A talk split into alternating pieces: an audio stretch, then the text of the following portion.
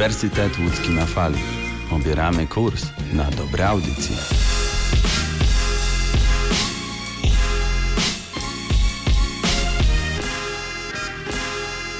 Mam dzisiaj ogromną przyjemność rozmawiać z panem Marcinem Wroną, korespondentem TVN-u w Stanach Zjednoczonych. Dzień dobry.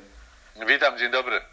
Mógłby pan w ogóle powiedzieć na początek, jak to się stało, że pan do tych Stanów wyfrunął, tak zażartuję, e, z tego TVN-u? Bo wcześniej, z tego co mi się wydaje, pracował pan jako reporter po prostu. Między innymi. E, wiesz to, to było marzenie, które ja miałem od e, czasu mojej pierwszej wizyty w Stanach Zjednoczonych. To był rok albo 1990 pierwszy albo dziewięćdziesiąty, nie pamiętam tego dokładnie. Byłem wtedy na stypendium dla młodych, obiecujących dziennikarzy. Było to bardzo dawno temu i wtedy naprawdę byłem młody. I wiedziałem, że to jest coś, co ja chcę zrobić. Ja chcę spróbować e, zamieszkać w Stanach Zjednoczonych i, i, pracować po prostu w Ameryce jako korespondent. Więc e, chwilę to trwało, zanim doszło do tego momentu.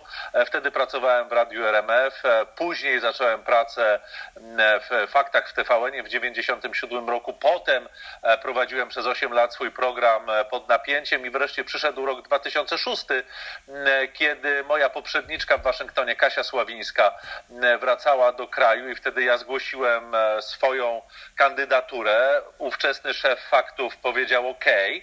Ja powiedziałem, no to super. Spakowaliśmy się i przelecieliśmy do Ameryki dokładnie 27 listopada roku 2006. Więc niedawno minęła 14. rocznica mojej pracy w Waszyngtonie. O.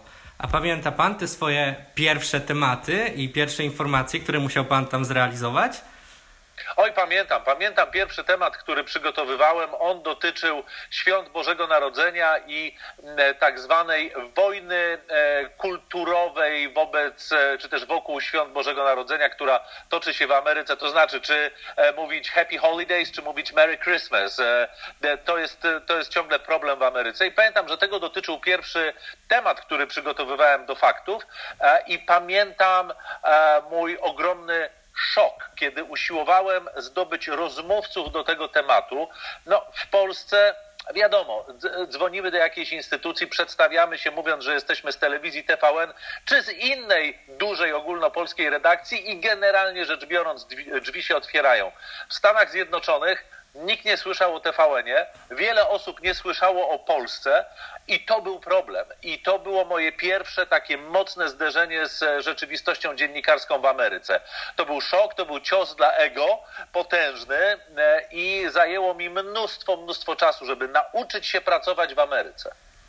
O właśnie, miałem zapytać, czy ta praca w Ameryce aż tak się różni od tej w Polsce? Czy ten system medialny amerykański od tego polskiego jest jakoś znacząco różny i też Pana praca, czy jako korespondenta, czy ona się jakoś rozmija bardzo z tym, co Pan robił wcześniej? O matko, potwornie się rozmija i jest e, kompletnie inna.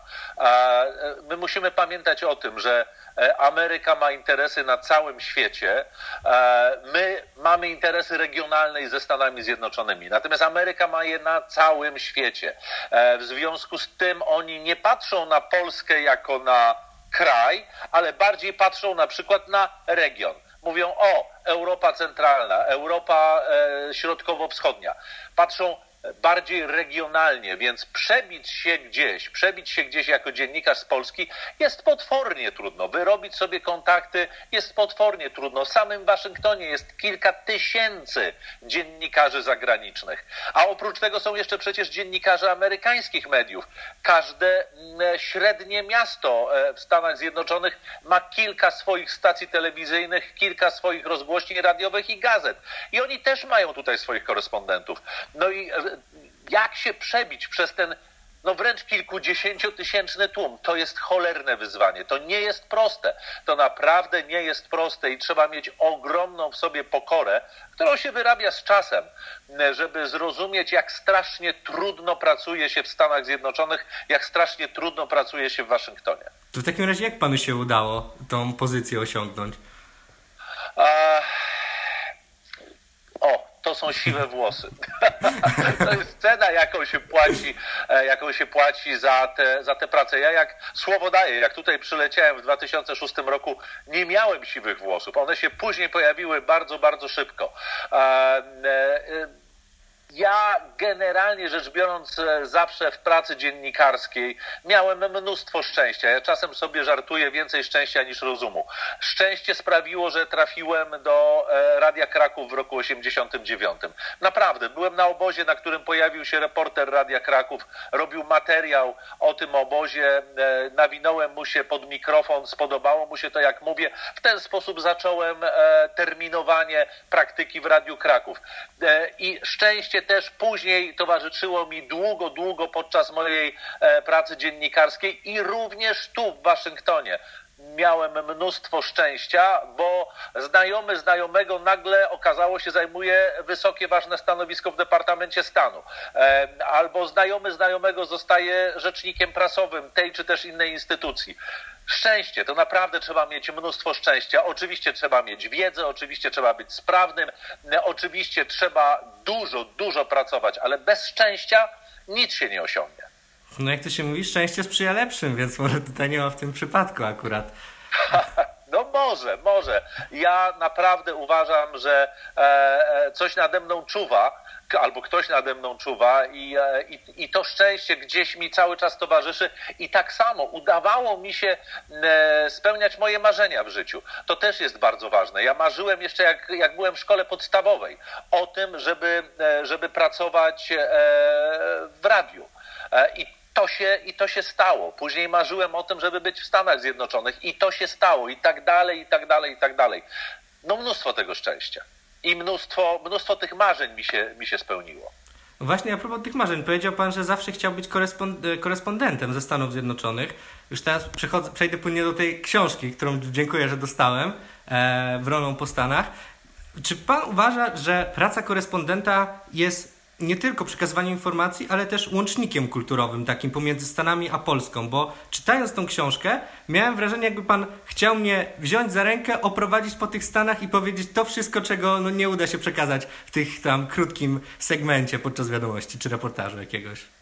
Mega dziękuję za tą opinię o książce Wroną po Stanach, bo takie było założenie moje.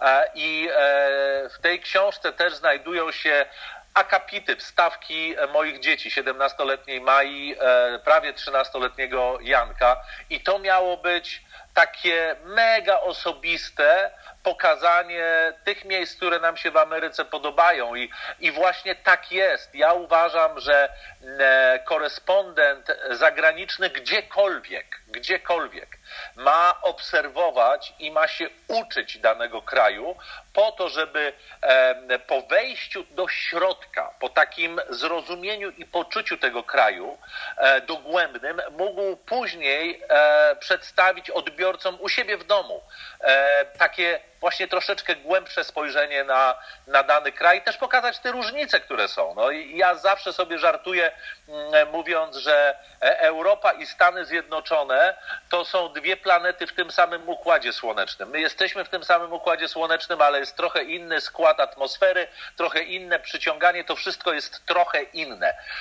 I, i z tego sobie trzeba po prostu zdawać e, sprawę i cieszę się, że e, według Twoich słów e, ta książka Wroną po Stanach, no właśnie jest takim łącznikiem gdzieś pomiędzy tym, w czym my wyrastamy w Polsce, a tym, co jest w Stanach Zjednoczonych.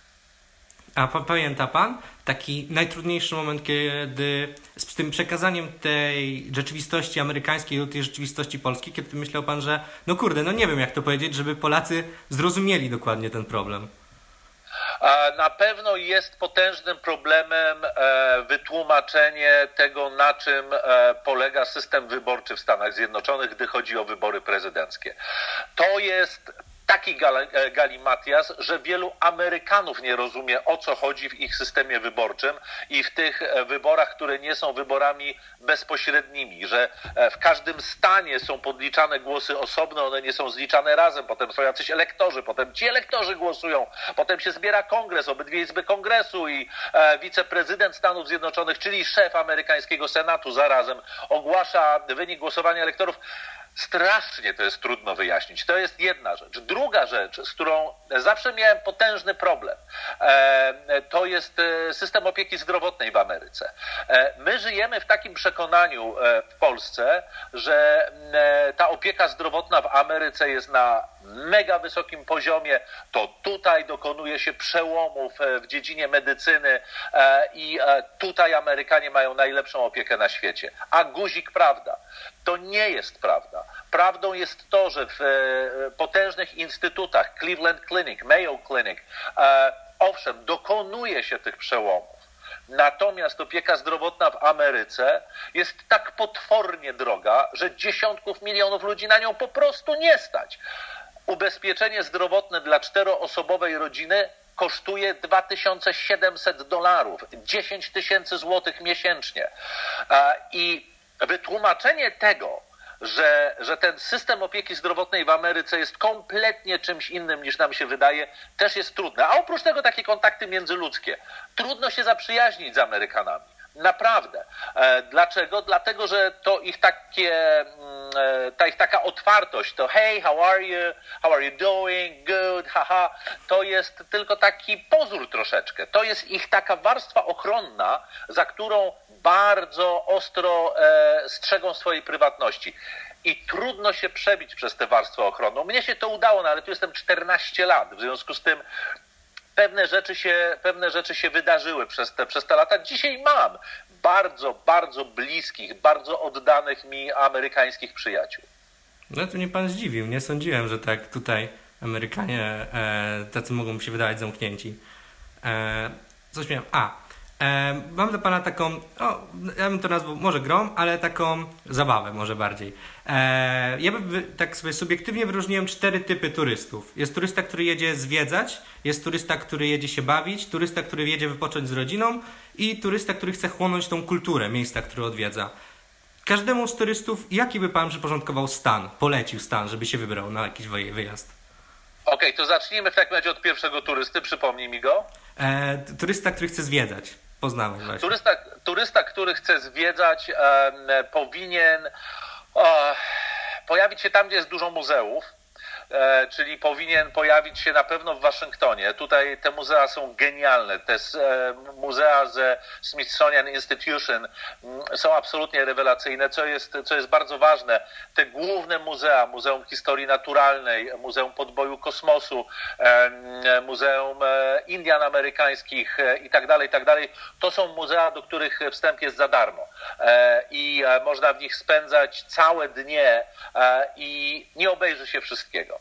Ja nie jestem fanem muzeów. Ja lubię takie muzea, e, gdzie się coś dzieje, jak na przykład e, muzeum e, w, przy zakładach Forda, muzeum takiego najbardziej znanego napoju gazowanego ze Stanów Zjednoczonych, który jest znany na całym świecie i tak dalej, i tak dalej. To są, to są moje muzea, bo tam się po prostu dużo dzieje, tam jest fajnie, to jest, to jest zabawa. Zatem na pewno Waszyngton, e, no, no i oczywiście muzea w Nowym Jorku e, do zwiedzania i Nowa Anglia, bo Nowa Anglia to jest ten najstarszy e, region Stanów Zjednoczonych z Bostonem, gdzie są wąskie, kręte uliczki, zupełnie nie, nie jak w Ameryce, takie europejskie kręte uliczki. I tam też, e, tam też warto sobie pozwiedzać, tam też warto spędzić trochę czasu. Okej, okay, to jest pierwszy typ turysty. Drugi? Który jedzie się po prostu bawić. No, taki jak ja, na przykład student. Student wybiera się tam, gdzie są imprezy. To jest jasne. Czyli wybiera się na Florydę, e, gdzie impreza trwa non-stop. E, może wybrać się do Las Vegas, chociaż studenta za bardzo w Las Vegas nie widzę. To są, to jest zabawa, tam jest zabawa, to fakt, ale to jest zabawa dla trochę, e, trochę starszych ludzi. E, student może się E, bawić tak naprawdę do spodu na Bourbon Street i generalnie rzecz biorąc we francuskiej dzielnicy French Quarter w Nowym Orleanie. No tam jest zabawa od świtu do nocy, od nocy do świtu, w zasadzie knajpy działają tam non-stop. No i klubów mnóstwo też jest w Nowym Jorku i tam też można się nieźle, nieźle pobawić ja z racji wieku nie imprezuję już od dawna. E, natomiast to są te miejsca, które bym polecił. Poleciłbym na Florydzie okolice Miami, poleciłbym okolice mm, Orlando, bo oprócz tej zabawy w knajpach, przecież też można się znakomicie bawić w parkach rozrywki. To jest to, co w książce Wroną po Stanach poleca Marcin Gortat, który, który mieszka na Florydzie i który często bywa w parkach rozrywki. Ale jestem teraz ciekawy, jak to w takim razie się łączy, bo Floryda e, to jest najstarszy z tego co pamiętam, w średnią wieku, najstarszy region w Ameryce. Czy ja to pomyliłem? E, tak jest. E, nie, to jest, to jest prawda. E, to jak to tam współistnieje? Popatrzmy, E, popatrzmy na różne miejsca na Florydzie, tak? E, ta Floryda centralna i północna, tam gdzie znajduje się The Villages, to jest faktycznie miejsce, gdzie na emeryturę przenoszą się mieszkańcy Nowego Jorku, Chicago, Nowej Anglii, czyli a, tych rejonów Stanów Zjednoczonych, gdzie w zimie jest naprawdę zimno. Więc oni odkładają sobie pieniądze, pracując przez całe życie, później sprzedają swój dom w tym zimnym stanie i przenoszą się na Florydę. Ale e, Miami to jest niekończąca się impreza. Miami, Miami Beach to jest, e, to jest osobne miasto, Miami Beach. Mhm. E, tam e, są kluby, tam są restauracje i tam są te super fajne kubańskie rytmy mega często, bo to jest rejon, gdzie jest bardzo dużo imigrantów z Kuby, potomków tych, którzy uciekali, kiedy Fidel Castro przejmował władzę, kiedy komuniści przejmowali władzę. Więc e, pamiętajmy o jednej rzeczy, że e, Floryda to jest stan, e, który pod względem długości jest znacznie, znacznie dłuższy niż Polska. E, tam się jedzie z Jacksonville na e, Key West e, przez żebym nie skłamał, 8-9 godzin jazdy non-stop po autostradach. Aha. No to dziękuję za to wyjaśnienie. No rzeczywiście, czasem zapomina, tak jak chyba pan nawet w książce o tym pisał, czasem się zapomina, że Stany to jest tak naprawdę kilka krajów, można powiedzieć, wewnątrz jednego, więc no to no, ogrom czasem potrafi się tak w, w głowie potrafi się tak spłycić bardzo. Ale przejdźmy do, przejdźmy do tego tutaj trzeciego turysty, e, który po prostu jedzie z rodziną odpocząć jedzie z rodziną odpocząć, ale też chce na przykład zobaczyć e, parki narodowe e, i tutaj może wykonać e, coś, co polecam każdemu, czyli takie kółko na zachodzie Stanów Zjednoczonych. Zaczynamy w Los Angeles. Można polecieć samolotem z Warszawy do Los Angeles nie wiem, czy teraz w czasie pandemii te loty dalej się odbywają, ale po pandemii na pewno to połączenie wróci. Zatem lecimy do Los Angeles, wypożyczamy samochód, pamiętając o tym, że to nie jest rzecz tania, e, jeśli jesteśmy obcokrajowcem, bo musimy jeszcze ubezpieczyć ten samochód i później e, spędzamy trochę czasu w Los Angeles. Przecież tam są też parki rozrywki, tam jest Hollywood, tam jest e, bulwar Hollywood, fabryka snów, czyli spędzamy tam trochę czasu. Możemy sobie też skoczyć skoczyć na plażę na przykład Venice e, Beach albo e, tamte, tamte okolice. E, i później, no jeszcze też polecam na przykład Long Beach, bardzo fajne miejsce. I później jedziemy do Las Vegas. Jedziemy do Las Vegas, dlatego że w Las Vegas możemy się wybrać na przykład na jakiś musical albo na koncert gwiazd, które tam mają swoje stałe koncerty, albo pójść na pokaz Davida Copperfielda, polecam każdemu, robi naprawdę niezłe historie David Copperfield. E, spędzamy tam trochę czasu, stamtąd wyskakujemy sobie z rodziną nad Wielki Kanion, przekraczając granicę między Nevadą a Arizoną. Polecam każdemu, choć to też nie jest tanie, e, e, wykupić sobie lot śmigłowcem do wnętrza Wielkiego Kanionu. Coś niesamowitego, to po prostu zapiera dech w piersi. I później z Las Vegas przemieszczamy się na północ przez Park Sekwojowy, możemy też zahaczyć o Reno. E, dalej przemieszczamy się w stronę jeziora Tahoe. E, polecam spędzić chwilę nad jeziorem Tahoe, które jest na granicy między Kalifornią a Nevadą. Niesamowite i docieramy do San Francisco. I później z San Francisco razem z rodziną powolutku wzdłuż wybrzeża Pacyfiku wracamy do Los Angeles, siadamy do samolotu, lecimy do Polski. To wszystko zajmuje nam, jeśli nie chcemy pędzić jak szaleni, minimum dwa tygodnie, najlepiej trzy tygodnie. Ale to tak chyba średnio, jak się jeździ na wyjazdy, więc to ta długość. Myślałem, że to dłużej. Jak pan tak opisywał, opisywał, myślałem, że to będzie jeszcze dłuższy wyjazd. E, także nie, nie tak źle. Okej, okay, osta ostatni typ turysty, który chce poczuć, czym jest Ameryka, dotknąć tej kultury, amerykańskości, takiej w czystej postaci. Gdzie by pan go wysłał? Trzeba absolutnie omijać duże miasta, ponieważ duże miasta to są duże miasta. Od, to nie jest, e, to nie jest taka prawdziwa Ameryka. E, polecam dotrzeć e, z tych dużych miast do tego, co jest środkiem Ameryki. Ja to opisuję w książce Wroną po Stanach w rozdziale Flyover Country, czyli e, ta część Ameryki, którą większość Amerykanów obserwuje z pokładu samolotu, lecąc z jednego wybrzeża na drugie wybrzeże, to co jest w środku Ameryki te małe amerykańskie miasteczka, w których ciągle jest ten prawdziwy amerykański duch. Ja kiedyś wykonałem taką podróż e, samochodem, e, pojechałem Kanadą ze wschodu na zachód, a wracałem z zachodu na wschód e, właśnie po stronie amerykańskiej. A, I to jest bajka. Trzeba pamiętać o jednym. Tam w środku Ameryki są gigantyczne odległości między miejscowościami. Czasem jedzie się przez kilka godzin, wręcz nie spotykając nikogo innego na drodze. No ale te wrażenia, te wrażenia z Ameryki, małych amerykańskich miasteczek, to jest to, co pozwala nam poczuć Amerykę. I jadąc tą trasą, trzeba się wybrać na przykład na e, wiejskie jarmarki, na county fairs, e, tam, gdzie odbywają się zawody, e, które się nazywają demolition derby. To znaczy wyjeżdża się na zamknięty teren, otoczony betonowymi blokami, wyjeżdża się w kilka samochodów, które są wrakami ledwo się poruszającymi i te samochody w siebie wzajemnie uderzają i wygrywa ten, który jest w samochodzie, który jako ostatni jeszcze jest w stanie przejechać choćby kilka metrów o własnych siłach. E, tam są zawody w ciągnięciu e, traktorem beczki, która się przesuwa po pochylni w stronę, w stronę kierowcy powodując, że ten traktor już dalej nie jest w stanie jechać.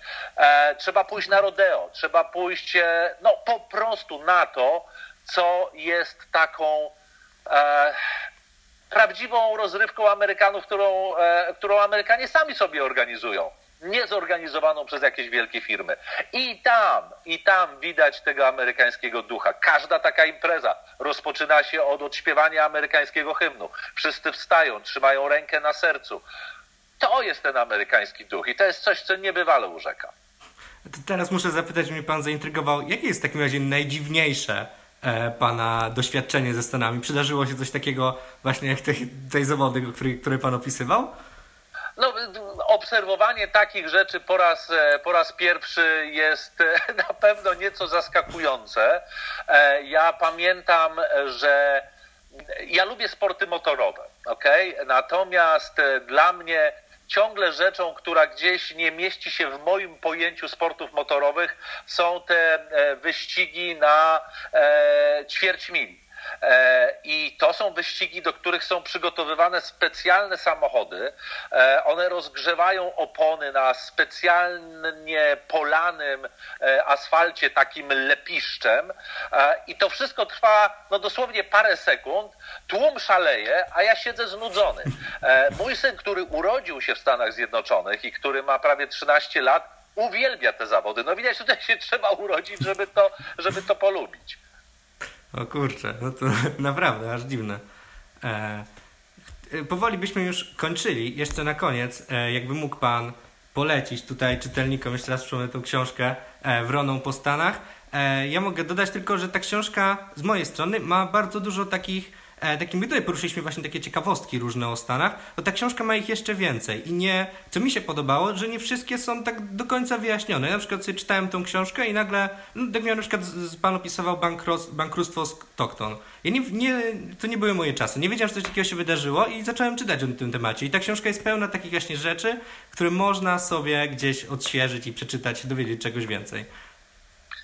Dokładnie. Założenie było takie, że w tej książce e, staram się jak w tyglu wymieszać i trochę wiedzy, i trochę wiedzy historycznej, i trochę e, własnych przeżyć, takich różnych ciekawych doznań, trochę ciekawostek. W tej książce przecież też pojawiają się przepisy kulinarne. W każdym tak, rozdziale jest jeden przepis, który dotyczy dania, które mnie kojarzy się z danym stanem, z danym miejscem. Więc jest clam chowder, gdy mówimy o Nowej Anglii, czyli ta rewelacyjna zupa z małżami. E, są crab cakes, gdy mówimy o e, moim rejonie, tym gdzie mieszkam, czyli rejon stanów Virginia, Maryland i Washington DC, czyli amerykańskiej stolicy. Jest jambalaya w Nowym Orleanie, więc są też przepisy kulinarne i wreszcie są Polacy, nasi rodacy albo przedstawiciele Polonii, którzy mieszkają w tych regionach, każdy z nich dostaje dokładnie takie same cztery pytania. E, dlaczego wybrałeś to miejsce? Co ci się w nim podoba? Co polecasz innym? Jaką znasz anegdotę związaną z tym miejscem?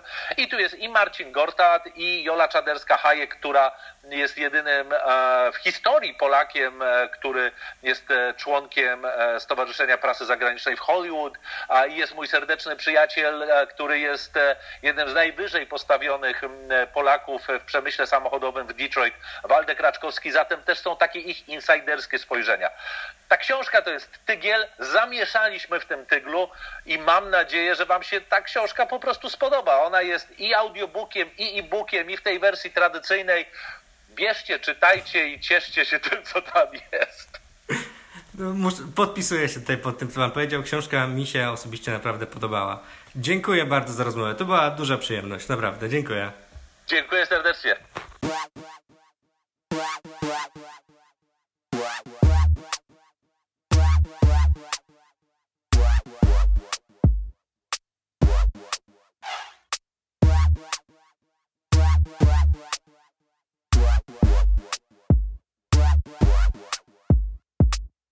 Creeping all over me. You're stealing my thoughts. I know that I didn't see the line that you've crossed. You watch every move I make, but I'm onto you. I keep a room full of snakes. What I wouldn't do. Get you out of my head, get you out of my bed. What I wouldn't do. Get you out of my head. Get you out of my bed, what I wouldn't. Get you out of my head, get you out of my bed, what I wouldn't do. Get you out of my head, get you out of my bed. I knew that you were bad news, but I am the worst. I'll make you pay all your dues. You aren't my first. You say that you dream of me. If only you knew the nightmare you're about to see. Oh, what I wouldn't do. Get you out of my head, get you out of my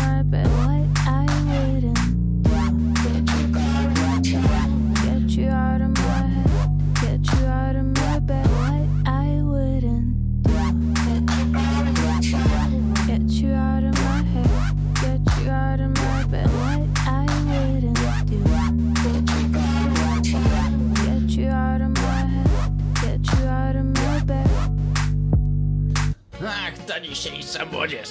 Zero kultury. Dziadek, co ty gadasz? My jesteśmy kulturystami. Kulturyści w UE na fali. Cześć, dzień dobry. Witamy w kolejnym wydaniu Kulturystów. Jesteśmy w niezmienionym składzie, czyli Wiktor Stańczyk i Damian Zagórski. Cześć. Dzisiaj pomówimy o, hmm, o krajach, podróżach, o różnych zwyczajach i niecodziennych zachowaniach w krajach z całego świata. Damianie, czy mógłbym jeszcze coś dodać, czy to wszystko? Wszystko, co mamy powiedzieć, zostało powiedziane. Zostało powiedziane. Świetnie. Dzisiaj wprowadziliśmy jeszcze taką małą zmianę do naszej audycji. Wy tego oczywiście nie usłyszycie, ale my możemy ją zobaczyć, ponieważ widzimy się teraz pięknie z Damianem i miejmy nadzieję, to pomoże nam w prowadzeniu bardziej może w przystępny sposób naszej audycji. No ale dobrze, nie przedłużajmy, słyszymy się za chwilę i posłuchamy o ciekawych sytuacjach i zwyczajach w krajach z całego świata. Do usłyszenia.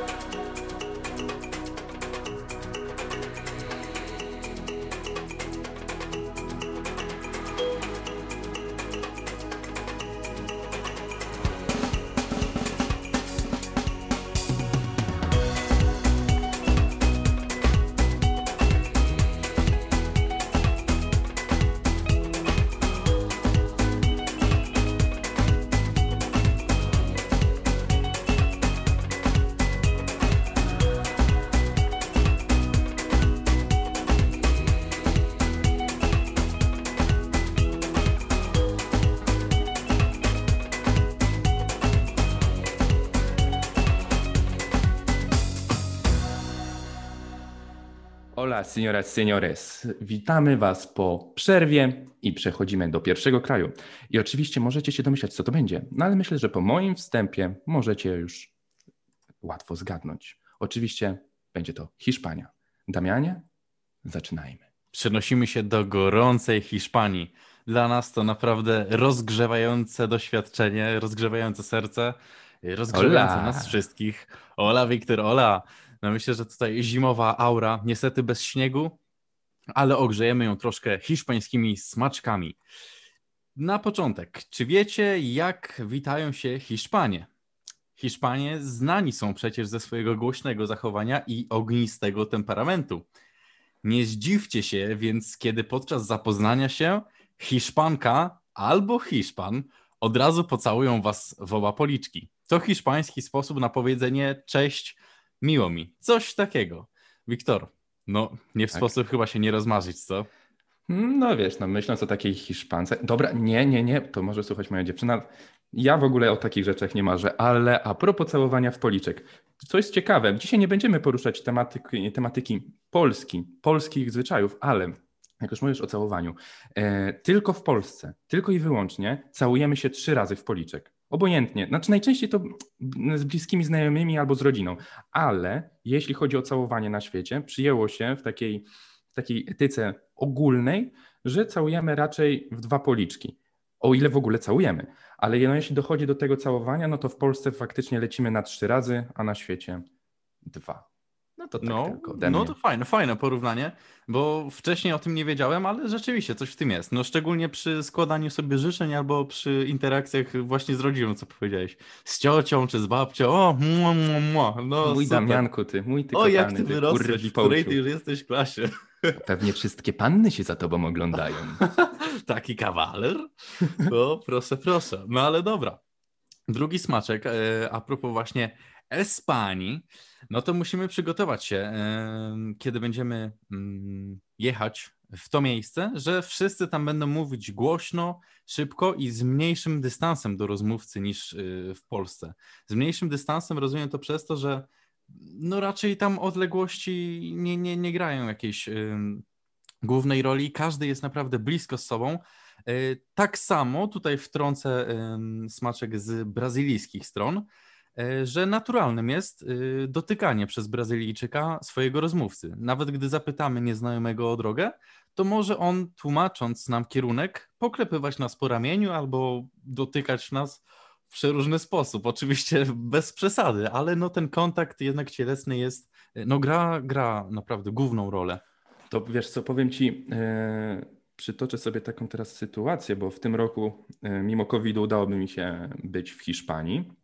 I powiem ci, właśnie mimo całej tej sytuacji z pandemią, było tyle fajnie, że do kogokolwiek bym nie zagadał na ulicy, mm, oczywiście no mój hiszpański raczej jest znikomy, praktycznie nie istnieje, więc próbowałem raczej po angielsku z dodatkiem czasami hiszpańskiego słówka, ale czy ludzie w hotelu, czy ludzie, których spotkałem na ulicy, byli mega życzliwi. Ja miałem wrażenie, że spotykam obcą osobę, a mam wrażenie, że znam ją od lat i mogę zapytać tak naprawdę o wszystko. Na przykład, no słuchaj, może pójdziemy napić się pysznego piwka o zachodzie słońca i będzie super, później może gdzieś potańczymy.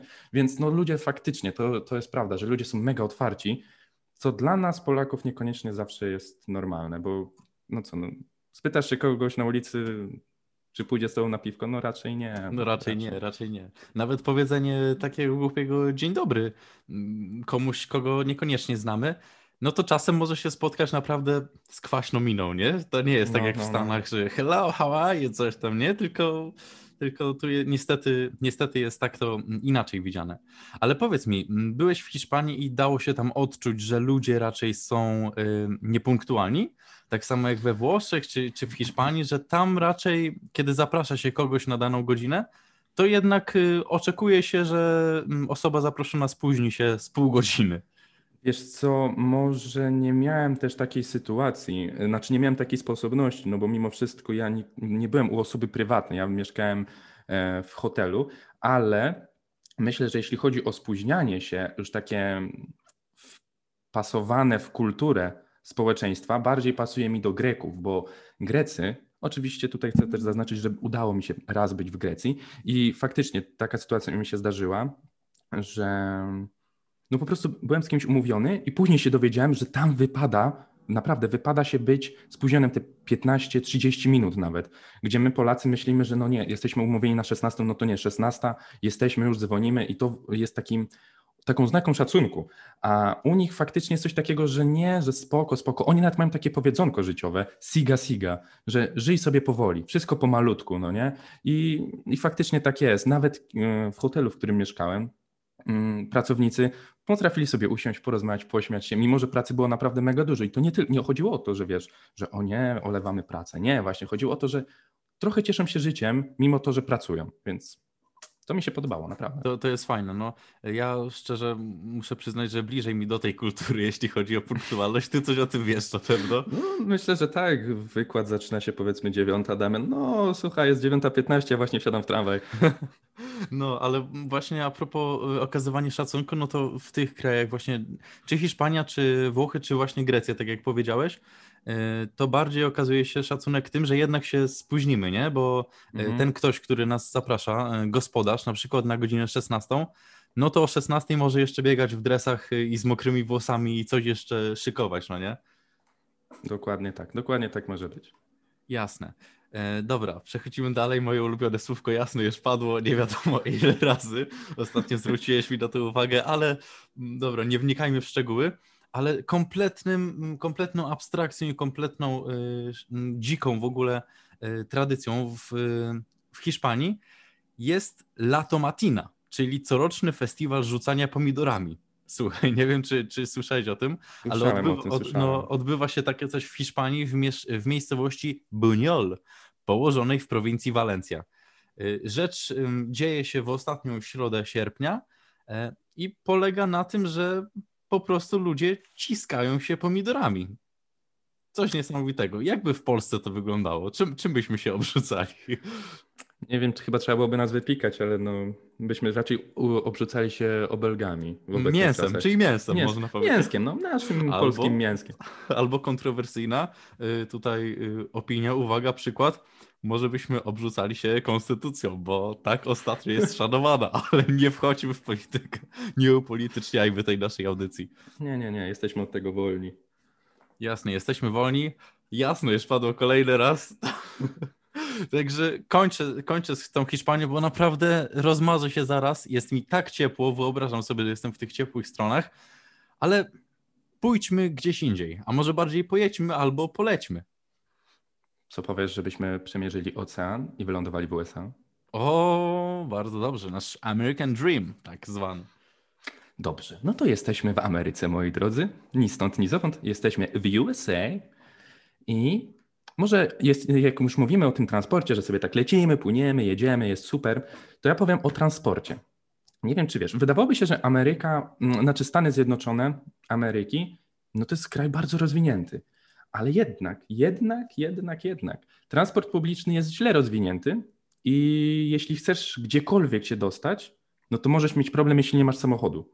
Mhm. I wiesz, chodzi też o to, że te miasta są mega, mega wielkie, no nie? I czasami to, że pojedziesz sobie metrem czy autobusem, nie zawsze ci pomoże, bo po prostu możesz się zgubić. I tyle. No, no jasne, jasne. Cały, cały kontynent to jest. Nie wiem, w ogóle Stany Zjednoczone to z jednego stanu przemieścić się do drugiego stanu, no to jest jak podróż z Polski do, do innego państwa, tak naprawdę. E, ale tutaj nawiążę do poprzedniego tematu y, naszego podcastu. Mm, I tutaj możemy dostrzec coś takiego, że no jeżeli ten y, transport publiczny nie stoi na, na, na dobrym poziomie, no to rzeczywiście Amerykanie mają więcej niż jedno auto, albo no takie te wielkie auta e, palące naprawdę bardzo dużo, no i stamtąd też dużo zanieczyszczeń wpada, nie? Do, do, no, jasne, jasne. Teraz ja mówię jasne. No, o widzisz, udzieliło się, nawet czapeczka mi spadła Mikołaja. Y, no, także no, no nie jest to dobre, nie jest to dobre, chociaż no wszystko ma swoje plusy i minusy, nie? No, zawsze wiesz, każdy temat można tak rozłożyć. No, przy tak ogromnej liczbie ludności, no jest to raczej jasne, no nie, że oni będą produkować więcej wszystkiego, tak? Czy więcej dóbr ogólnie pojętych, ale też więcej tych, tych złych, no powiedzmy to odpadów, tak? Więc to jest raczej mm, no, ściśle z tym związane. Jasne. Ale jak już się tak wymieniamy, dokonaliśmy takiej szermierki e, na fakty, to teraz, przepraszam Damian, nie rozśmieszaj mnie, naprawdę. Mimo, mimo wszystko starajmy się utrzymać pewien poziom powagi, chociaż patrząc na ciebie i tak na siebie, no nie wiem, czy jest to możliwe. No ale dobra, spróbujmy się chociaż e, nie zaśmieć w tym momencie. Będzie taki może trochę suchy fakt, ale może o tym nie wiedziałeś, może nasi słuchacze tego nie wiedzieli. Tutaj posłużę się internetem. Jeśli szukasz pracy w Irlandii, Anglii lub właśnie USA, pamiętaj, żeby nie dodawać zbyt wielu danych personalnych do swojego CV. Ujawnienie daty urodzenia, płeć, stan cywilny, a czasem nawet dołączenie zdjęcia nie powinno być wymagane od pracodawcy. Prawo to, e, prawo do równości i zakaz dyskryminacji w tych krajach podkreśla, że decyzja o przyjęciu na dane stanowisko nie powinna wynikać tylko i wyłącznie z kompetencji i doświadczenia zawodowego kandydata. No to ciekawe, no starają się być super, hiper, ultra y, poprawni. Popra- poprawni, no. no. No, tak politycznie i pod kątem właśnie patrzenia na y, człowieka jako na człowieka, a nie, że czy to jest taki, taki pan, czy taka pani. No. Ale no w tym, w tym przypadku swojego pracownika tak naprawdę zobaczyć na oczy, to byś zobaczył dopiero przy podpisywaniu jakiejś umowy. No nie przy takim Mhm. spotkaniu, jeśli by to CV przeszło, jeśli by y, pracodawcy wykazali zainteresowanie tym, co ten człowiek y, napisał w tym No dokumencie. tak, ale wiesz, no takie, takie podejście do sprawy wszystkich jakby sprowadza do jednego poziomu i masz jakby przegląd, no nie? Po prostu widzisz osobę, mo- możesz tak mieć podpisane, osoba X, Y i tam jeszcze Z, B i tak dalej. No i nie wiesz dokładnie, kto to jest. Widzisz tylko jej kompetencje, co potrafi, co może dla ciebie zrobić i czego może od ciebie wymagać jako pracodawcy. I wtedy sobie możesz naprawdę przystępnie pod swoją firmę to ustawić, że tak się wyrażę. Mhm, no rozumiem. Taka randka w ciemno trochę. No? Powiedzmy, Trochę powiedzmy. Naciągana, naciągana, ale dla, dla uśmiechu można to wtrącić. Myślę, że tutaj możesz więcej zyskać niż stracić, odnosząc się do tej randki w ciemno. Mm, No na pewno, na pewno, fajnie, ale raczej, no. fajne podejście, bo można tak na swój sposób wyobrazić sobie tego człowieka po tym, co napisał.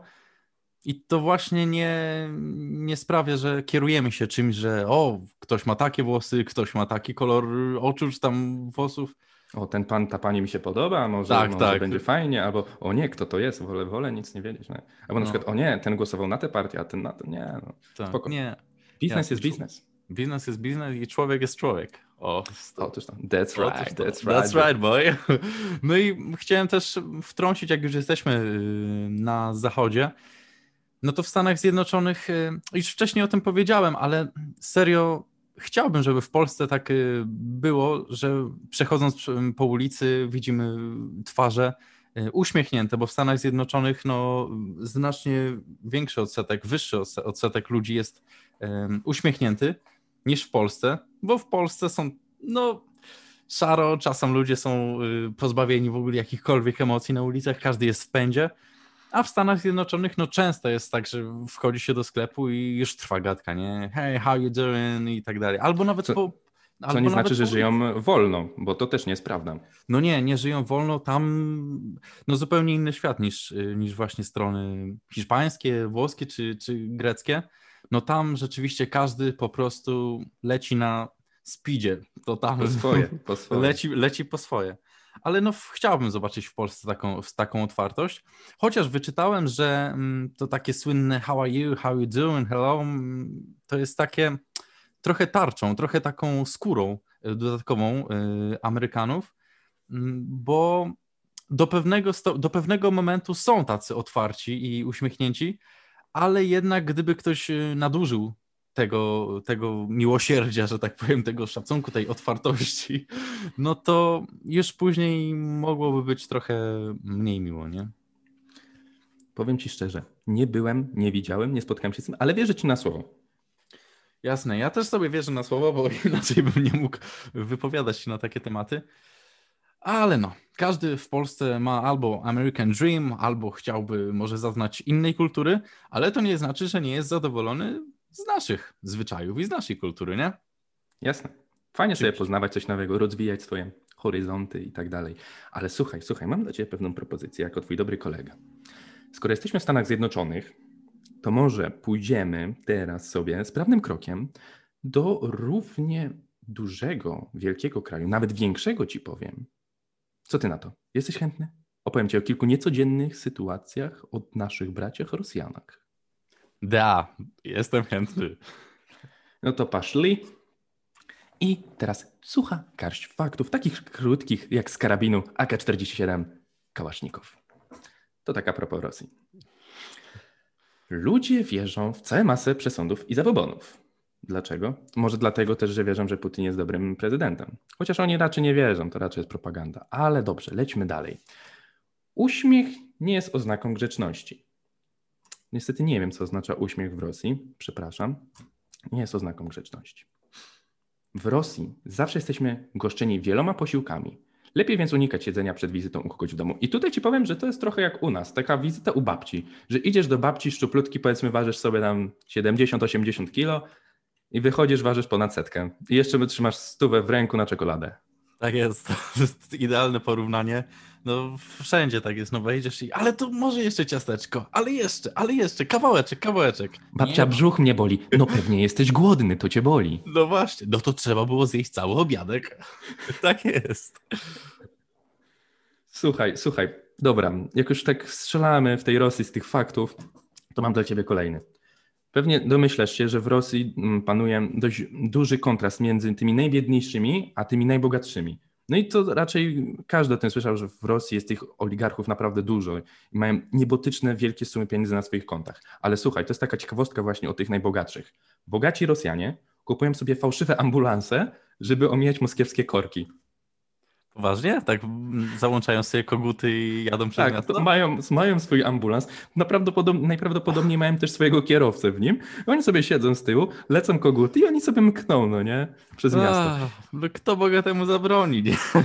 Pewnie, że tak. Ja w Polsce miałem taką sytuację, tylko właśnie nie mm, z kimś mega bogatym, tylko widziałem po prostu jak służby mundurowe, w tym przypa- e, policja w tym przypadku, e, podjechali sobie pod skrzyżowanie, stali przez chwilę, kiedy światło się długo nie zmieniało, włączyli koguty, ruszyli przez to skrzyżowanie, dość, dość e, ruchliwe i kiedy przekroczyli już e, linię mety, że tak powiem, tego skrzyżowania, wyłączyli i jechali już spokojnie. No to była taka, było takie szybkie zgłoszenie. Może taki falstart. Stwierdzili, że o, jest akcja, a ktoś z boku powiedział, ej, nie ma żadnej akcji, po tym jak przejechał Błąd skrzyżowanie. dyspozytorni. No, błąd Tak, czeski, rosyjski, ruski błąd, o tak Ruski powiem. błąd, no, oczywiście. Dobrze, słuchaj, no to jak już tak ci opowiadam o tej Rosji, no to słuchaj dalej. Za czasów cara Piotra Wielkiego w Rosji obowiązywał podatek dla każdego posiadacza brody. Dla każdego. O, proszę, o tym nie To- wiedziałem. Myśmy, myślę, że my już moglibyśmy się łapać. Byśmy Znaczy, się łapali. Chociaż na Naszym jakiś... dziewiczym wąsem i kozią brodą. Tak, tak, tak, to bardzo dobrze powiedziane. Ale z tego, z tego będą dzieci kiedyś, na pewno. Z tego zarodku. Boże, Damian. Ale bardzo dobrze. Cieszę się, że tak po prostu sięgasz w dalekie zakątki historii, bo tutaj. Tak, chciałem mieć pełen przegląd tego wspaniałego kraju, ponieważ moim zdaniem jest on dość barwny, czasami kontrowersyjny, ale moim zdaniem bardzo ciekawy, bo mamy dużo wspólnego, ale też nas trochę różni mimo wszystko. Tak, tak. Ma, Maticzka Rosja. Tak. Dokładnie, No, dokładnie. Ale dobrze, No to też, wzdłuż i wszerz. Super się przygotować do tego materiału. Jak naprawdę profesjonalna dziennikarska robota. E, powiem ci, przytoczę tutaj twoje słowa z pierwszego podcastu. No, cukrujemy sobie. Ach, wracamy w świetności. Dobrze, Myślę, dobrze. że się cofamy po prostu w rozwoju. Nie, nie, nie cofamy się, nie stoimy w miejscu, tylko i wyłącznie do przodu. Dobrze, ale właśnie, dobrze. do przodu. Dosyć tej idźmy prywaty. do przodu. Dosyć tej prywaty, tak. No ale idźmy do przodu, mówię, żebyś przedstawił dalsze fakty. Nie przeszkadzaj. Ostatni fakt, jeśli chodzi o Rosję. Z powodu nadużywania alkoholu w tym kraju rocznie umiera 500 tysięcy osób. I to jest trochę przykre, bo jednak potwierdza się fakt, że Rosjanie są dość rozpitym narodem i nie stronią od napojów, no nazwijmy to, wyskokowych. No tak, to prawda i pewnie biją nas e, w tej kategorii. No nieraz już nas bili w historii, więc O, no tak. Więc takim, takim pijanym akcentem możemy, możemy przejść do kolejnej części tego podcastu. Tak. Więc wybierzemy się może na jakiś trunek. muzyczki. Tak, wybieramy się na jakiś trunek i wracamy sobie jak, jak posiorpiemy. Prawda? No to do swidania, paka. Do swidania.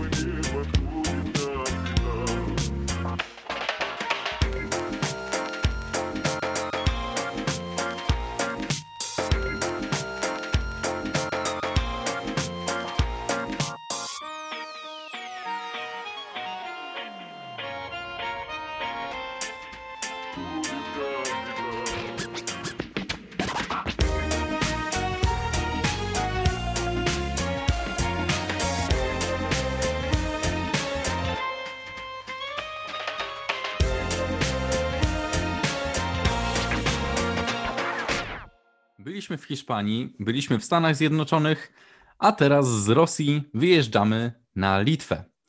Na Litwie musimy unikać dawania skarpetek lub butów w prezencie. Dlaczego?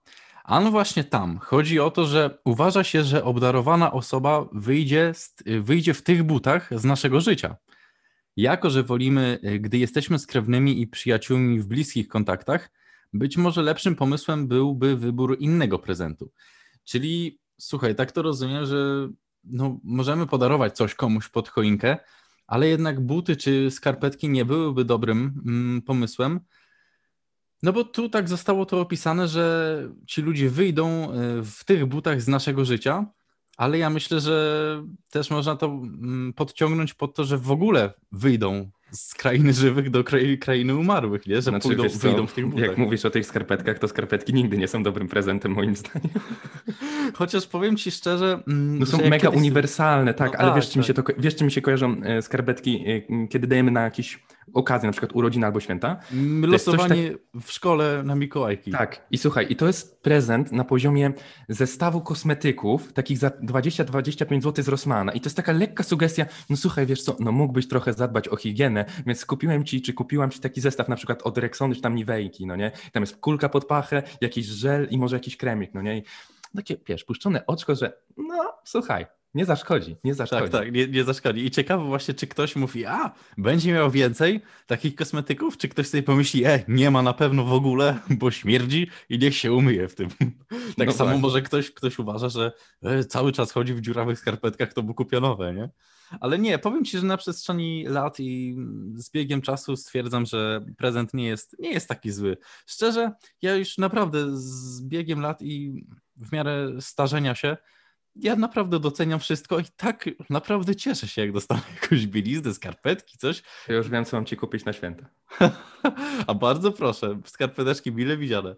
Ale słuchaj, no kiedyś jak sobie myślałem y, w szkole właśnie, jak losowaliśmy, komu mamy kupić prezenty na Mikołajki, na święta y, Bożego Narodzenia, no to tak sobie myślałem, Boże, jak to jest dostać skarpetki w ogóle, o matko, przecież ja bym się obraził, nie? Jak teraz dostaję skarpetki człowieku? Banan nie schodzi z twarzy. Także wiesz, jeszcze jak są jakieś śmieszne skarpetki. Człowieku. No, to, to, to faktycznie, no zależy jak fitują. A, tak, oczywiście. No jasne, jasne. Ale ja, zobacz, teraz kiedy wiedziemy biedne życie studentów, doceniamy drobne, drobne gesty mimo wszystko.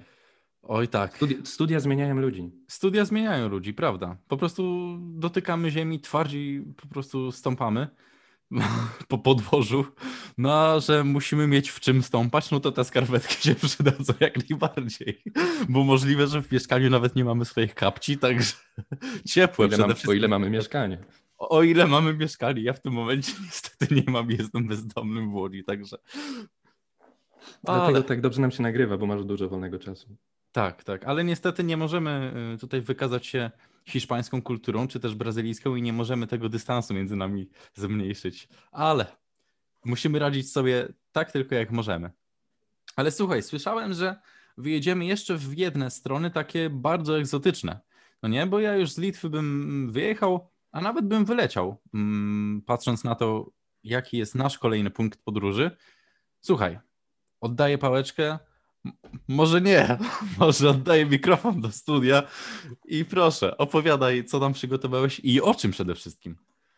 Dobrze, dziękuję za Twój mikrofon. E, jesteśmy w Indiach, co ciekawe, kraj azjatycki. Jest tutaj no, dość sporo, sporo dla nas może niezrozumiałych nawyków, ale no, nie ma się co dziwić, jednak jesteśmy oddaleni od siebie o kilka tysięcy pięknych kilometrów. No i dobrze, może nie przedłużajmy i po prostu powiedzmy sobie, co tam tak naprawdę w trawie piszczy.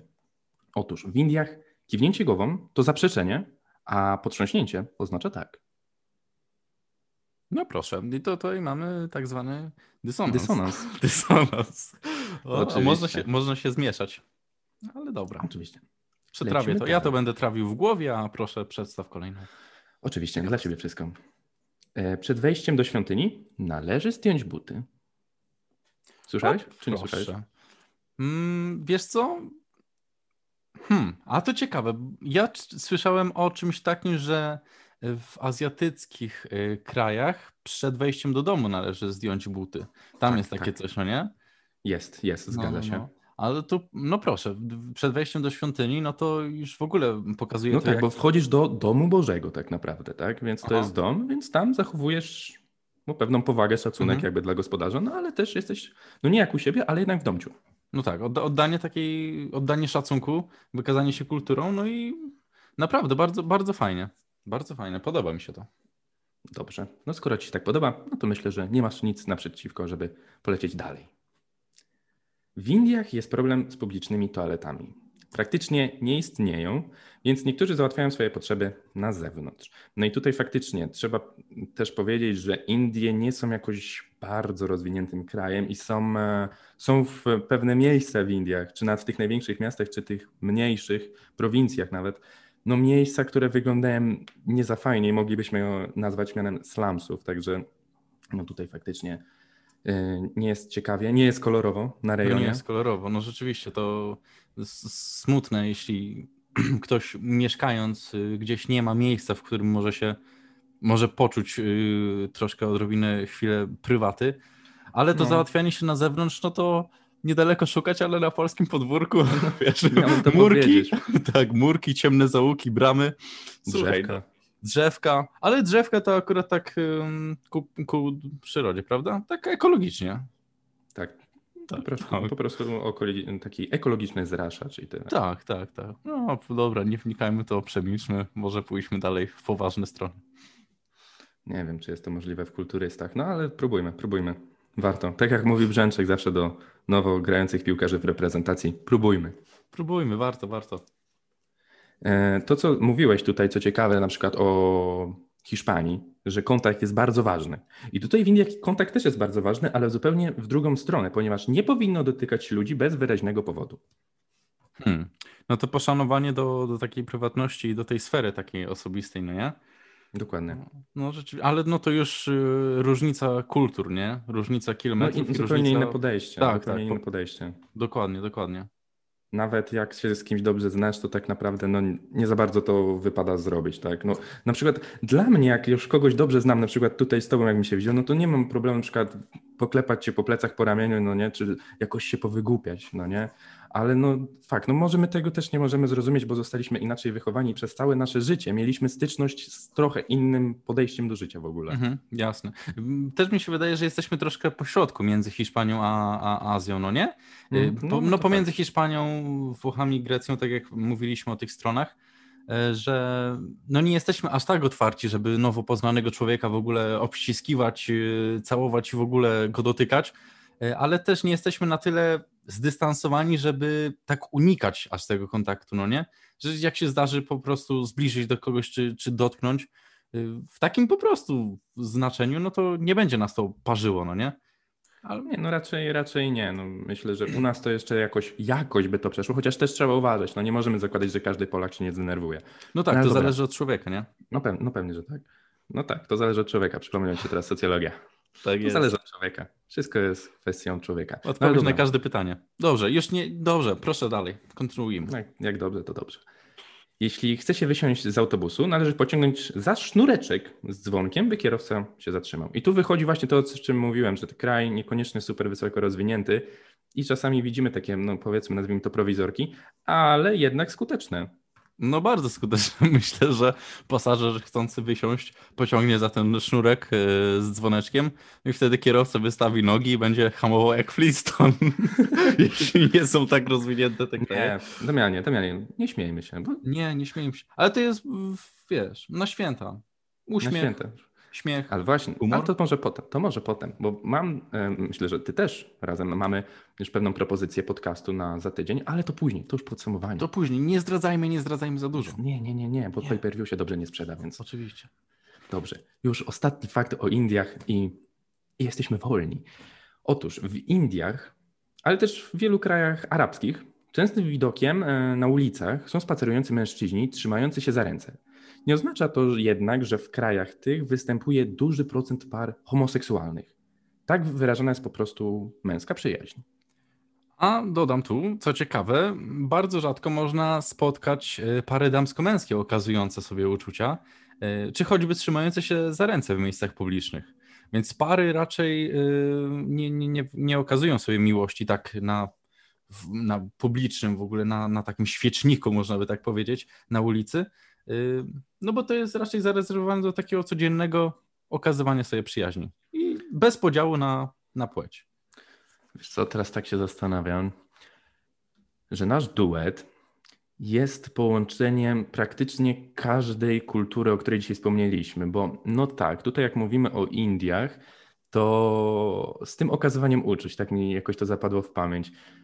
Faktycznie, jak wychodzę gdzieś ze swoją dziewczyną, no to nie mam problemu, jakiś tam buziaczek, trzymanie się za ręce, jest w porządku. Ale jak tak sobie pomyślę, co my potrafimy zrobić, to z jednej strony chce mi się płakać, a z drugiej strony śmiać, ale płakać też trochę ze śmiechu, bo, bo to jest piękne, to jest, to jest po prostu cudowne, jak ludzie potrafią sobie okazywać uczucia i swoją radość, a my radość raczej okazujemy dość, no, dość mocno to pokazujemy, dość nie ma mocno co ukrywać. i dość często, bo jesteśmy radośni.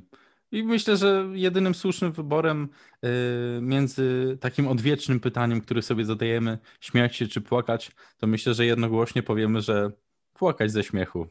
Dokładnie tak. Dokładnie tak. Się. No cóż, myślę, że wiedza o państwach, zwyczajach została dość znacznie poszerzona, ale spokojnie, nie zostawiamy Was jeszcze.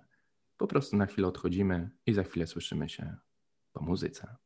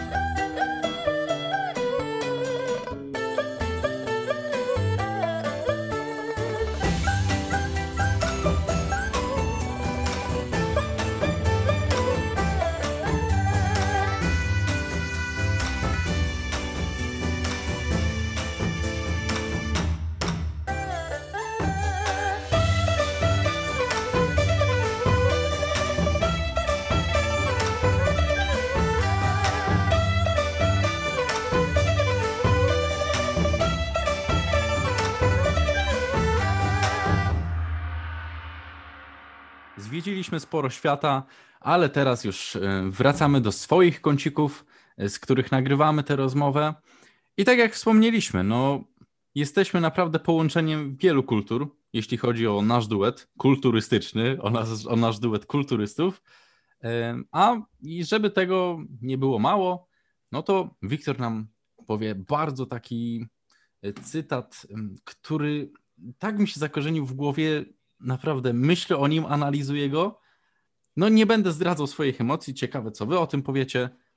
Wiktor, działaj.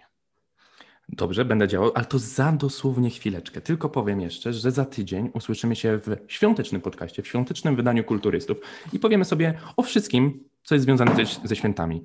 Otóż, jak spędzamy święta w Polsce, jak spędzamy święta za granicą, jakie prezenty są fajne w danym kraju, jakie są niefajne i tego typu rzeczy. No ale dobrze, kończymy i na sam, na sam już, samiusieńki koniec cytat Cycerona. Świat to społeczeństwo rodzaju ludzkiego. Ze swoich pokojów żegnałem się z wami. Damian Zagórski pod wrażeniem tego głębokiego cytatu. Wiktor Stańczyk. Do usłyszenia.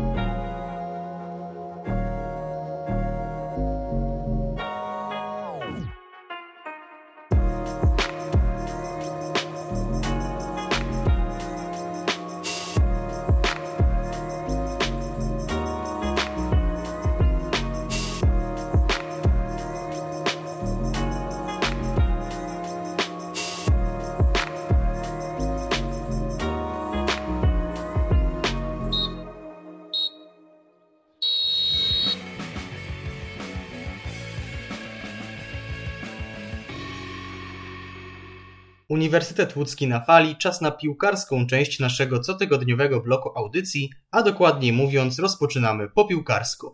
Tak jak zapowiadałem ostatnio, a już na pewno kilka audycji wcześniej, przy okazji losowania grup eliminacyjnych do Mistrzostw Świata 2022 w Katarze, poruszę ten temat wraz z Marcinem Kowarą i dokończę te, których nie udało się nam poruszyć ówcześnie. Wszystko przebiegło zgodnie z planem i mogę dziś gościć Ciebie ponownie, Marcinie, w mojej audycji. Witam serdecznie. Oprócz już wspomnianego tematu zajmiemy się także podsumowaniem fazy grupowej Ligi Mistrzów oraz oczywiście poruszymy wątki, o których nie udało się porozmawiać wcześniej, czyli podsumujemy zarówno kadrę Jerzego Brzęczka, jak i tę młodzieżową w 2020 roku. Zostańcie z nami, bo zaczynamy tuż po przerwie.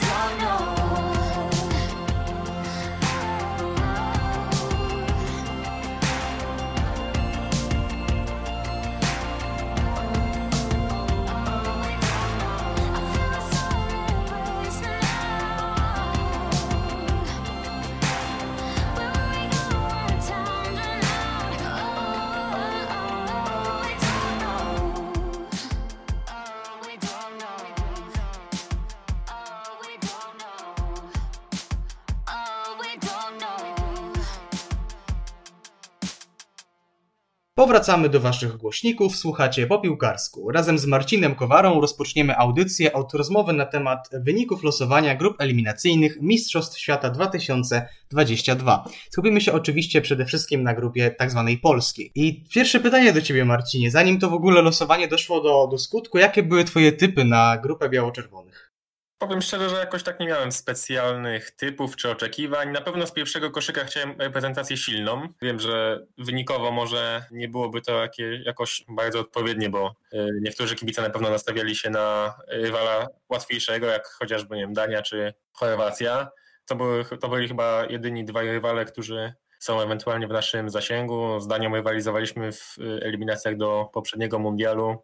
No, jeden mecz zakończył się naszym zwycięstwem, drugi dotkliwą porażką, ale no na pewno jest to rywal w naszym zasięgu. Chorwaci natomiast no, po, po mundialu w Rosji, gdzie no wiadomo zajęli drugie miejsce, zaliczyli spore zjazd, bo hmm, w Liznajodów prezentowali się w tych dwóch edycjach nawet gorzej od y, naszej kadry. Tam sporo zawodników też pożegnało się z reprezentacją po mundialu. Jest to dosyć doświadczona reprezentacja, dlatego te dwie, dwie kadry y, uważam z tymi dwoma drużynami moglibyśmy rywalizować, natomiast ja osobiście oczekiwałem z pierwszego koszyka rywali silnych, gdzie będziemy mogli sprawdzić swoje umiejętności. Właśnie na tle takiego rywala, z którym być może przyjdzie nam się mierzyć w turnieju głównym, czy to na Mistrzostwach Europy, czy to na Mundialu. Takiego rywala na pewno dostaliśmy, bo, bo Anglicy to no, światowa, mimo że w tej Lidze Narodów poradzili sobie gorzej niż w ubiegłej edycji, jednak to jest chyba z największym obecnie potencjałem, także takich oczekiwań przed głosowaniem nie miałem ale jestem zadowolony z takiego obrotu spraw, gdyż, tak jak mówię, Anglicy topowa drużyna, z którą będziemy się mogli zmierzyć na placu boju, a pozostałe drużyny z naszej grupy uważam, że są dużo słabsze od nas. Z trzeciego koszyka mogliśmy trafić dużo gorzej, więc drugie miejsce jest nie tylko naszym celem, ale obowiązkiem. To ja mogę pochwalić się, że w swoich typach co do polskiej grupy trafiłem zawrotną jedną reprezentację, bo ja typowałem, że trafimy na Belgów, Węgrów, Dalej bodajże byli Bułgarzy, Estończycy, no i typowałem jeszcze Liechtenstein, ale wtedy nie zapomniałem po prostu o tym, że Belgowie nie mogą trafić do grupy sześciozespołowej. Ostatecznie, tak jak mówiłem, trafiłem Węgrów, ale skupmy się może typowo na tej faktycznej grupie. Jak pewnie wszyscy wiedzą, ale przypomnijmy, z dziennikarskiego obowiązku trafiliśmy na Anglików, Węgrów, Albańczyków, Andorczyków i San, reprezentację San Marino, tak sobie to uproszczę. I teraz tak, czy to jest dla Ciebie grupa śmierci, czy grupa śmiechu? Bo moim zdaniem wiele, wiele ludzi postrzega mm, tę grupę głównie przez pryzmat San Marino i Andory i uważa, że to jest grupa, z której drugie miejsce będzie, tak, tak, tak jak zresztą powiedziałeś, nie tylko naszym, naszym celem, ale i obowiązkiem. Ale ja z kolei uważam, że zarówno reprezentacja Albanii, jak i reprezentacja Węgier, a o reprezentacji Anglii nie wspomnę, to strasznie niewygodne reprezentacje i wydaje mi się, że reprezentacja Polski przez, na przeciągu tych 10 spotkań, zwłaszcza z no, Anglikami to na pewno, ale z Węgrami czy Albańczykami straci po prostu jakieś punkty. A jak ty uważasz? Znaczy na pewno te wyjazdy na, jak będziemy grali z Węgrami i z Albanią, to są na pewno takie niewdzięczne tereny, gdzie, gdzie na pewno można punkty stracić i tak jak mówisz, możemy tam stracić punkty, nawet Anglicy podejrzewam, że z Węgrami na wyjeździe nie muszą mieć aż tak lekko, bo zdarzały im się, może nie tyle wpadki w ostatnich eliminacjach, ale potrafili tracić punkty, czy też swoją liczbę bramek. Pamiętam, że nawet z Kosowem stracili trzy bramki u siebie, więc to nie jest tak, że, że Anglicy są aż tak genialni i tam wszystkich pokonują łatwo jak leci. Zdarzały nam się już takie wpadki w eliminacjach. Pamiętam zwycię zwycięskie eliminacje za Leo Benhakea przed Mistrzostwami Europy w 2008 roku, gdzie przecież przegraliśmy z Armenią na wyjeździe. Z Kazachstanem też się męczyliśmy. Pamiętamy w eliminacjach ostatniego mundialu jak ciężko nam było na wyjeździe w pierwszym meczu, gdzie zamisowaliśmy 2 do 2 pomimo prowadzenia. To są zawsze te niewdzięczne tereny, ale to jest taki też już mam wrażenie wyświechtany slogan. Patrząc stricte na potencjał naszej prezentacji porównując z Węgrami czy z Albanią, nie ma tutaj, na zasadzie nie ma czego porównywać, tak, bo mamy zdecydowanie lepsze, lepszy zespół. Uważam, że Węgrzy, tak jak już wspomniałem wcześniej, to jeden z łatwiejszych rywali z trzeciego koszyka, mogliśmy trafić dużo gorzej. Jest to drużyna trochę przehypowana, mam wrażenie. Oczywiście mają ostatnio bardzo fajny czas, bo to jest ciekawe pokolenie. Wiemy, że Ferenc Varos wszedł do Ligi Mistrzów, czego naszemu klubowi nie udało się, nie udało się dokonać. Od Dominika Szoboszlaja walczy praktycznie pół Europy, co chwilę pojawiają się newsy transferowe odnośnie do tego zawodnika, ale tak naprawdę poza kilkoma nazwiskami nie mają aż tak, aż tak wielu wybitnych graczy. Oczywiście świetnym bramkarzem jest Peter Gulaci. Uważam, że jest, jest najmniej docenianych y, goalkeeperów w Europie. Wynika to być może z tego, że nie ma jakiegoś bardzo efekt, y, efektywnego, efektownego stylu, stylu bronienia. Świetnie się ustawia i tym jakby niweluje to, że nie musi wykonywać efektywnych Robinsonat. W obronie jest znacznie doszły reprezentant, Willy Orban, który jest solidnym stoperem, ale też nie, nie gra pierwszych skrzypiec w RB Lipsk, wspomniany Szaboszla i w ataku nie mają aż takiego bogactwa. On jest tam ten nieśmiertelny Adam Szoloj, który od wielu, wielu lat gra na szpicy. Przyzwoity jest też Adam Noć ze środku pomocy, który miał bardzo fajne euro 4 lata temu, natomiast też się nie rozwinął tak, jak pewnie Węgrzy oczekiwali. Także to solidna reprezentacja, ale uważam, że w normalnych okolicznościach powinniśmy z nimi wygrać. Albania natomiast, o której wspomniałeś, kręgosłup tej kadry jest tak naprawdę włoski. Mają e, trenera, to jest Eduardo Reja, który prowadzi w przeszłości Napoli, Lazio, Atalantę, bardzo doświadczony szkoleniowiec, 75-letni i najważniejsi gracze z tej kadry również występują we Włoszech i tam praktycznie znane nazwiska występują jedynie w defensywie, bo tu mamy tak, Tomasa e, Strakosze z Lazio, Bejsza, który występuje w Spal, mamy stoperów Majasz Kumbula znajomy, El Said Hysaj z Napoli, jest też Bayat Jim City z Atalanty. Atalanta może nie broni jakoś fenomenalnie, Jim City nie jest jakimś wybitnym stoperem, natomiast e, no, jakby nie patrzeć, świeć finalista ubiegłorocznej edycji Ligi Mistrzów tej edycji Atalanta również wyszła z grupy, ale do tego dojdziemy w drugiej części. No w, w ataku właściwie nie ma tam nikogo znanego. Ostatnio powoływany był chociażby znany z gry w Jagiellonii Białystok Bekim Balaj, także no, nie mają absolutnie czym straszyć. Jeśli porówna, porównamy to z naszą kadrą, to nie ma w ogóle o czym mówić. Nie wiem, czy obecnie gra tam jeszcze Erman do Sadiku. Pamiętam, że występował na Euro 2016, on chyba nawet strzelił bramkę Rumunii w jedynym wygranym spotkaniu Albanii wówczas. Wiem też, że w ataku pierwsze szlify zbiera tam piłkarz Chelsea, Ayman Dobroja. Obecnie jest on wypożyczony do, do Viteze. Zaliczył on nawet już epizod w dorosłej drużynie Chelsea rok temu, natomiast no to mówimy o zawodniku, który dopiero wchodzi w dorosły futbol i w nim nie ma praktycznie y, żadnego doświadczenia. Także no, jeśli chodzi o potencjał tych drużyn, nie mamy absolutnie nie powodów do obaw, ale będziemy na pewno wychodzić na te spotkania w roli faworyta. Myślę, że przede wszystkim w omawianiu tej grupy yy, trzeba skupić też się oczywiście na głównym faworycie, czyli Anglikach, yy, ale przy omawianiu yy, tej reprezentacji trzeba wykluczyć z rozmowy tak mi się wydaje, dwa, dwa wyrażenia. Pierwszym z nich jest Wembley, drugi z nich to 1973. Tak, aby było trudniej. Czy mamy w ogóle jakiekolwiek szanse na pierwsze miejsce w tej grupie i powalczenie z Anglią? I myślę, że to jest dobre pytanie szczególnie do Ciebie, bo wiem, że z dużą pasją śledzisz nie tylko Chelsea, ale ogólnie całe rozgrywki Premier League, gdzie, no nie oszukujmy, 90% jak nie więcej reprezentacji, reprezentantów Anglii po prostu występuje.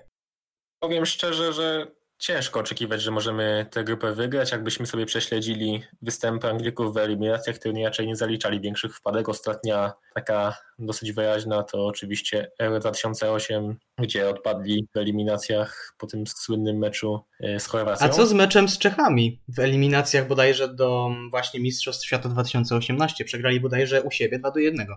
No tak, ale w ogóle ma zachowku i tak zaawansowali bez większych problemów na, na mundial i też pamiętajmy, że tam ta kadra była w budowie, tak, bo ci młodzi zawodnicy dopiero wchodzili do pierwszej reprezentacji. Powiedziałbym, że nawet wynik na mundialu był dużym zaskoczeniem, bo tam w Anglii się raczej nie spodziewał lepszego e, wyniku niż ćwierćfinał. Jak wiemy, dziennikarze w Anglii są zawsze mocno krytyczni, oczekują e, niebotycznych rzeczy od swoich piłkarzy, a, a o dziwo właśnie przed turniejem w Rosji te nastroje były mocno stonowane.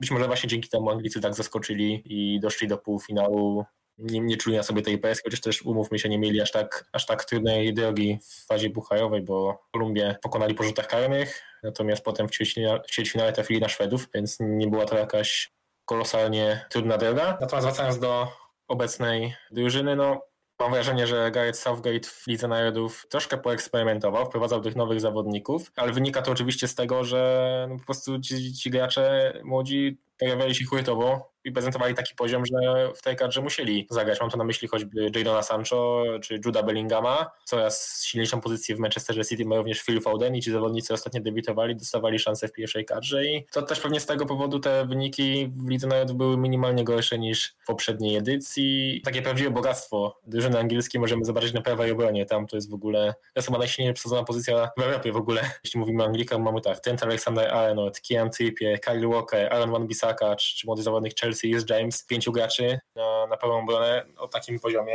jest naprawdę coś e, niespotykanego. Jeśli mamy, mielibyśmy szukać słabszych punktów, uważam, że to jest bramkarz, bo Jordan Pickford zapowiadał się bardzo fajnie. Jeszcze pamiętam go, jak był w Sunderlandzie i wydawało się, że to będzie kawał bramkarza. Świetny refleks, bardzo dalekie wykopy piłki, choć pewnie Gareth Southgate nie, nie będzie chciał grać na typową aferę, tylko jednak budować akcję od tyłu. Natomiast od dwóch lat Pickford pełnił bardzo proste błędy. Też brakuje mu trochę wzrostu, bo to jest dosyć niski bramkarz, a nawet jeśli e, Southgate zdecyduje się ostatecznie na innego goalkeepera, to nie ma tam takiego kogoś z doświadczeniem, bo konkurentami Pickforda będzie, będą najprawdopodobniej Nick Paul oraz y, Dean Henderson, czyli gracze nieograni na arenie międzynarodowej, co na pewno może być problemem, ale tak naprawdę tą dyskusję też moglibyśmy przełożyć, przesunąć kilkanaście lat temu, bo z bramkarzami Anglicy mają zawsze problem pewnie na przestrzeni XXI wieku. Zawsze tego słabego punktu, gdy gramy z Anglią, a zdarzało się to oczywiście dosyć często, zawsze właśnie szukamy w bramce. Być może też środek obrony, choć, choć nie byłbym tego taki pewny. E, Harry Maguire, czyli teoretycznie lider defensywy miewa słabsze momenty w Manchesterze United, choć ostatnio bardzo fajnie wygląda na przykład w Tottenhamie Eric Dyer, bardzo ciekawy gracz. No już w kadrze od dawna, bo jego pierwszy duży turniej to Euro 2016, natomiast wrażenie, że miał częste wahnięcia formy, ale pod wodzą Jose Mourinho znacznie się rozwinął, dyspozycję ustabilizował. No wiadomo, jak, jak uczyć się gry defensywnej, to od takiego menedżera jak Portugalczyk. No to skoro Anglików, Węgrów i Albańczyków mamy już rozpracowanych, to trzeba przejść do tych outsiderów tej naszej grupy, czyli Andorę i San Marino. Tak pozwolisz, że zbiorowo mówię te reprezentacje, no bo nie oszukujmy się, odstają one poziomem mm, od reszty rywali.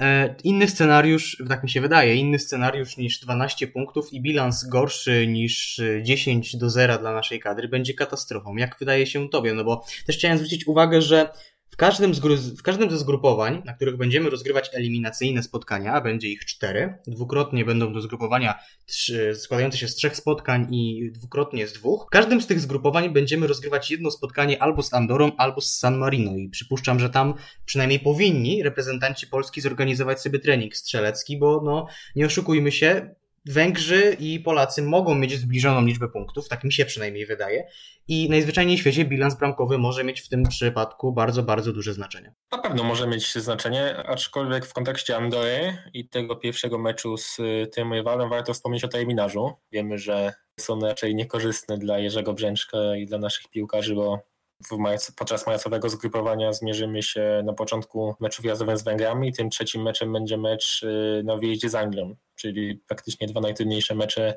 dostajemy na dzień dobry, ale ważne jest to, że te spotkania będą przydzielone domowym spotkaniem z Andorą. I to jest dla nas duży atut, bo zakładam, że w tym drugim spotkaniu wyjdą gracza rezerwowi. Damy odpocząć naszym podstawowym piłkarzom po, po ciężkim meczu yy, na Węgrzech i to może być jakiś minimalny atut przy tym strasznie niekorzystnym terminarzu marcowym. Nie mówię, żeby ten mecz jakoś bagatelizować, odpuszczać, bo to jednak w tym meczu można walczyć trzy punkty tak samo jak z Węgrami czy z Anglią, natomiast zdajemy sobie sprawę, że ten mecz musimy wygrać nieważne czy pierwszym czy drugim składem i y, przy takim natężeniu spotkań, bo wiem jak ten sezon wygląda, piłkarze grają co trzy dni, będą piekielnie zmęczeni. Trzeba dać odetchnąć naszym liderom i uważam, że to jest właśnie fajny moment, żeby ci nasi czołowi piłkarze odpoczęli, zagenerowali się i powalczyli z Anglią na wyjeździe o y, jakieś punkty. Y, nie wiem, z kim Anglicy grają ten drugi mecz podczas swojego zgrupowania? Z Albanią, z Albanią. Właśnie sprawdziłem, grają z Albanią na wyjeździe, a rozpoczynają meczem u siebie z San Marino.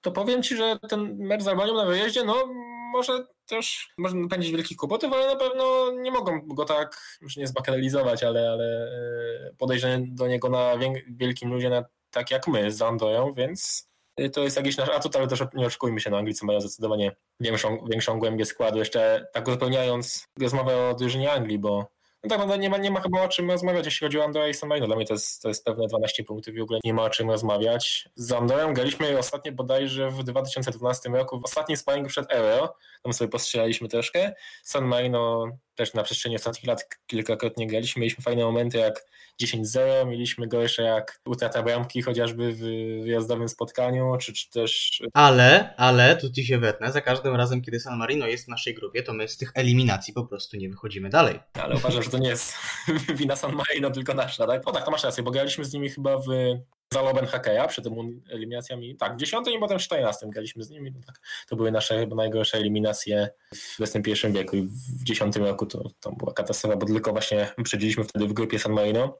Natomiast jeszcze właśnie do, do Anglików wracając, zagadaliśmy o tej, o tej głębi składu Anglii, że oni mają zawodników z stopowych drużyn europejskich, w głównej mierze to są drużyny angielskie, a, a my no, na ostatnim zgrupowaniu błysnęło dwóch piłkarzy, Kamil Liźwiak i Przemysław Płacheta, a jak temu byliśmy bardzo zadowoleni z tego, że fajnie do kadry wszedł Krystian Bielik. No tylko, że tak, Krystian Bielik i Kamil Liźwiak grają w jednej z gorszych ekip Championship, a Przemek Płacheta owszem w czołowej drużynie, ale też z zaplecza Premier League, więc no, to mamy takie porównanie, tak? A to do kadry angielskiej puka bardzo poważnie gwiazda Borussia Dortmund, który za chwilę pewnie przejdzie do, albo do Manchester United, albo gdzieś do Hiszpanii. Jakiś utalentowany piłkarz Manchester City, czy 17-latek, który właśnie też do, do Borussia odszedł i on, o którego też walczyło pół Europy, więc no, potencjał ludzki zdecydowanie większy jest w drużynie angielskiej, a to tak chwila dygresji a propos Anglików.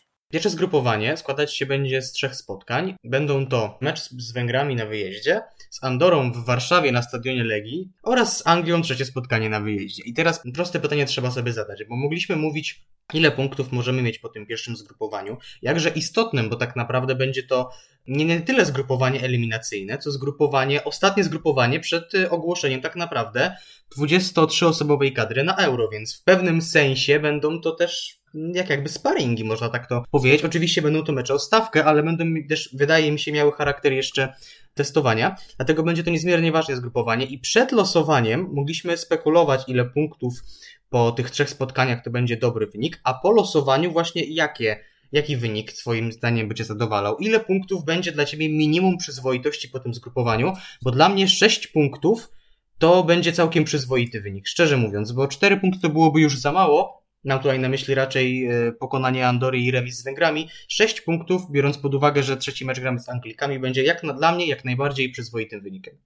Też tak uważam. Myślę, że jeśli mamy szukać jakichś punktów z Anglią, to raczej w meczu u siebie. Chociaż mówmy się teraz w obecnej sytuacji, te, ten handicap w postaci grania przed właśnie przed własną publicznością chciałem powiedzieć, natomiast jako, że tej publiczności nie ma, to właśnie ten handicap mocno traci na wartości. Z Węgrami musimy grać, czy, czy to u siebie, czy na wyjeździe o trzy punkty i to dla mnie nie podlega dyskusji, tak jak już wcześniej wspomniałem, dlatego pod tym, co powiedziałeś, jak najbardziej podpisuję. Uważam, że sześć punktów musimy zdobyć. To nie jest ważne tylko w kontekście eliminacji, bo oczywiście patrząc na same tabelki, to jest bardzo istotne, ale chodzi też o jakąś atmosferę, poczucie pewności przed finałami Mistrzostw Europy. To teraz już tak jednym słowem, Marcin. Które miejsce reprezentacja Polski zajmie w tej grupie? I nie biorę tutaj żadnych półśrodków, po prostu zdecydowanie, w konkretne miejsce. Uważam, że drugie miejsce na ten moment nie stać nas na rywalizację z Anglią, a tak jak wspomniałem, Węgrzy są jak najbardziej do ogrania, Albania tym bardziej, więc uważam, że drugie miejsce i wejście do baraży, które oczywiście nie będą tak, tak proste, bo wiemy, że one są dwuetapowe. Trzeba przejść dwie, dwie prezentacje, co będzie no, trudnym wyzwaniem, bo de facto łatwiej jest nam wyjść z grupy Euro, bo tam się mierzy ze sobą 16 drużyn, niż awansować na mundial, bo na mundial z Europy jedzie 13 ekip. Więc eliminacje są bardzo, bardzo wymagające i będzie to niezwykłe wyzwanie właśnie te baraże przejść a na euro jedzie nawet, jadą nawet 24 drużyny, bo wiedziałeś o 16 chyba. Troszeczkę, troszeczkę nieaktualne informacje, ale nic nie szkodzi. że wyjście z grupy jest łatwiejsze na euro niż awans na mundial, bo... A, tak, jest... dobra, dobra, rozumiem. Nie, teraz, teraz zrozumiałem. Myślałem, że chodzi ci o zakwalifikowane drużyny. Teraz zrozumiałem. To mój błąd. W takim razie przepraszam. Co by się nie działo, miejmy nadzieję, że Polacy ostatecznie zagrają na Mistrzostwach Świata w Katarze i przejdą, no raczej baraże, bo grupę eliminacyjną, grupa eliminacyjna to jedno, ale jeżeli faktycznie zajęlibyśmy to drugie miejsce, trzeba jeszcze przecież przejść baraże, które jak już wspomniałeś, do łatwych należeć raczej nie będą. Do tematu reprezentacji Polski wrócimy pod koniec audycji, a już po przerwie porozmawiamy o fazie grupowej Ligi Mistrzów. Zostańcie z nami.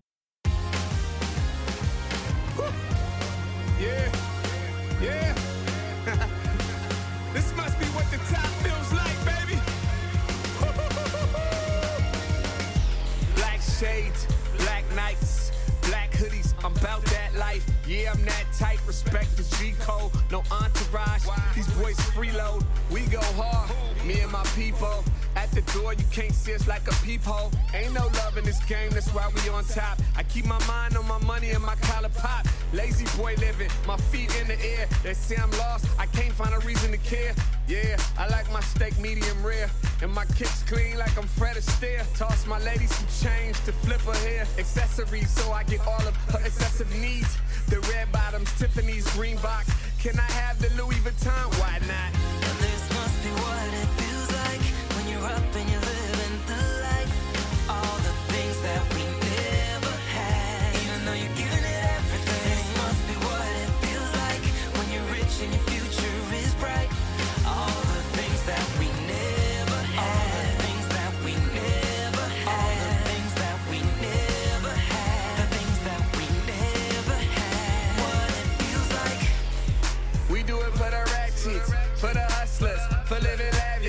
Money slow, but yo, I gotta have it. No drugs, beautiful women is my habit. They love me in my city now, but they fear me, cause I'm young and wild. The kids watch my moves and they copy the style. Each one teach one, that's what it's all about. I love the game, they love me back. Real recognize real, that's what I attract. The hate comes with the territory, confused admiration what my mama told me. Get it how you live it, homie. I spit that real, that's why they up on me. No crew, I do my dirt by my lonely. I can't stop, Why? I'm in a zombie. This must be what it feels like when you're up and you're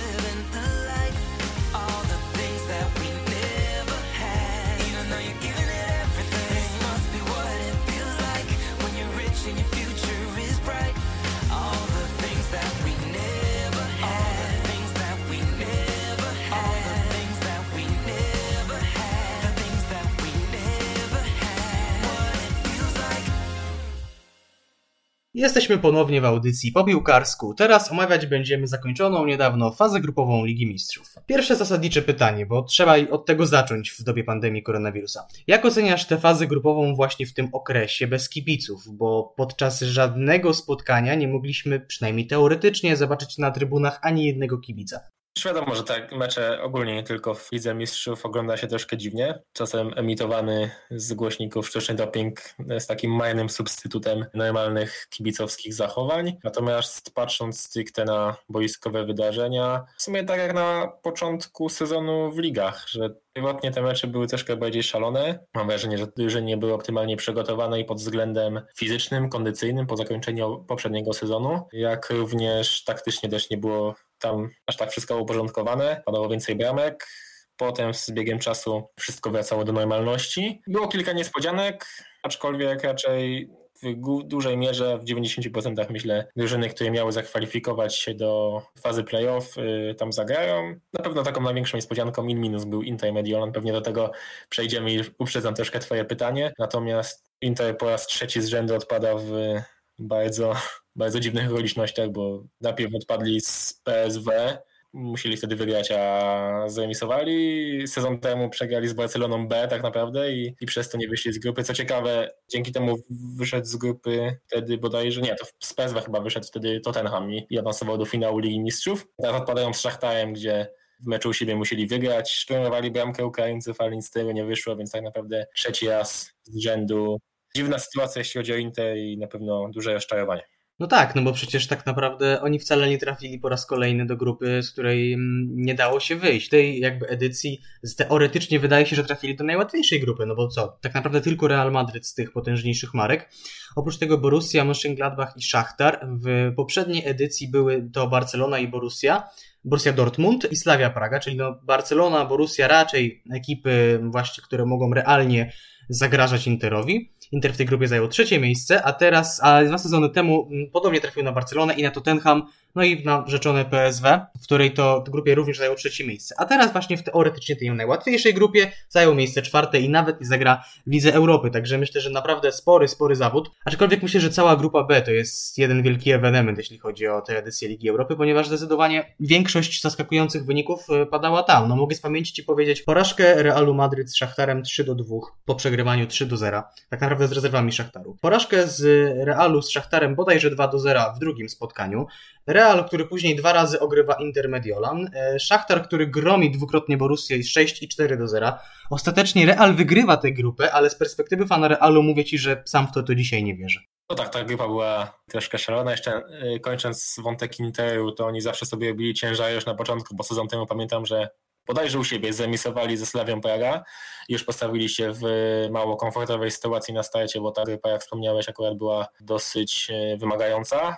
W tym sezonie też na starcie bodajże remis z Gladbach. Już od początku, od początku mieli ciężary we włoskich mediach. Te ostatnie trzy kolejki to w każdej była, była mowa o meczu o życie. Jeśli od trzeciej kolejki grasz już mecz o życie, to szanse powodzenia są nikłe. Paradoksalnie mieli wszystko w swoich rękach, patrząc na wyniki innych spotkań i po raz kolejny zawiedli. E, Natomiast dzięki temu w cudzysłowie, dzięki temu mają większe szanse na skupieniu się w walce o Scudetto na, na krajowym podwórku, bo wszystkie pozostałe ekipy włoskie, czy to w Lidze Mistrzów, czy w Lidze Europy, wyszły z grupy, grają dalej i na pewno w tym trudnym sezonie, o którym już pewnie wielokrotnie wspominałem. Taka przerwa w środku tygodnia na pewno im dobrze zrobi, ale no z pewnością nie tego oczekiwali fani oraz włodarze Interu. Odnosząc się do innych ekip, tak naprawdę jestem pod wrażeniem Borussia Mönchengladbach, bo w tak ciężkiej, ciężkiej wynikowo grupie. Poradzili sobie, mając najmniejsze doświadczenie w Europie, bo Szachta jest regularnym bywalcem Ligi Mistrzów, o Realu w ogóle nie wspominajmy, więc patrząc na, na ten zespół na pewno duży plus. I chyba to jest właśnie taka na, największa niespodzianka pozytywna tej, tej edycji, jeśli popatrzymy sobie na zespoły, które weszły do 1-8, chyba najmniej osób stawiałoby, że zawita tam Borussia Mönchengladbach. A jeśli chodzi o Real, no tu nie chcę rozmawiać z ekspertem, bo, bo może mi to nie wyjść za dobrze. Natomiast... Do, do, do tego mi daleko, bez obaw. Natomiast te wahnięcia formy były widoczne. Wspomniałeś o meczu z Szachtarem, który, w którym ja zaprezentował się wprost koszmarnie o tym pierwszym spotkaniu, by parę dni później wygrać El Clasico. I to jest tak chyba charakterystyczne w tym sezonie dla królewskich, że po przyzwoitym meczu przychodzi fatalny i to tak się przeplata. Spore straty w lidze już do Atletico, natomiast skupiając się na Lidze Mistrzów, tak naprawdę oni też mogli te mecze z Interem przegrać, bo Inter przynajmniej w tym pierwszym spotkaniu nie zaprezentował się aż tak źle. Miał swoje okazje i mógł to spotkanie nawet wygrać, a na pewno zemisować. Ostatecznie Real co tą siłą doświadczenia przeważył y, szale na swoją korzyść. W rewanżu no to idiotyczne zachowanie Arturo Vidala, inaczej się tego nazywać nie da, co na pewno ułatwiło królewskim sięgnięcie po trzy punkty, a w ostatnim meczu z Borussią, no to jeszcze siła doświadczenia też przeważyła i oczywiście świetna dyspozycja Kaima Benzemy, ta prawa strona Realu, pomimo tego, że występował tam wielce i zewsząd krytykowany Lucas Vazquez, funkcjonowała bardzo dobrze, zaskoczyła, zaskakiwała wielokrotnie Borussię i Real sięgnął pewne trzy punkty. Jeszcze a propos Interu, ale to już taka tylko taki ostatni komentarz, że przede wszystkim w awansowaniu do dalszej fazy Ligi Mistrzów to przeszkodziła im głowa Lukaku w 89 minucie meczu z Szachtarem.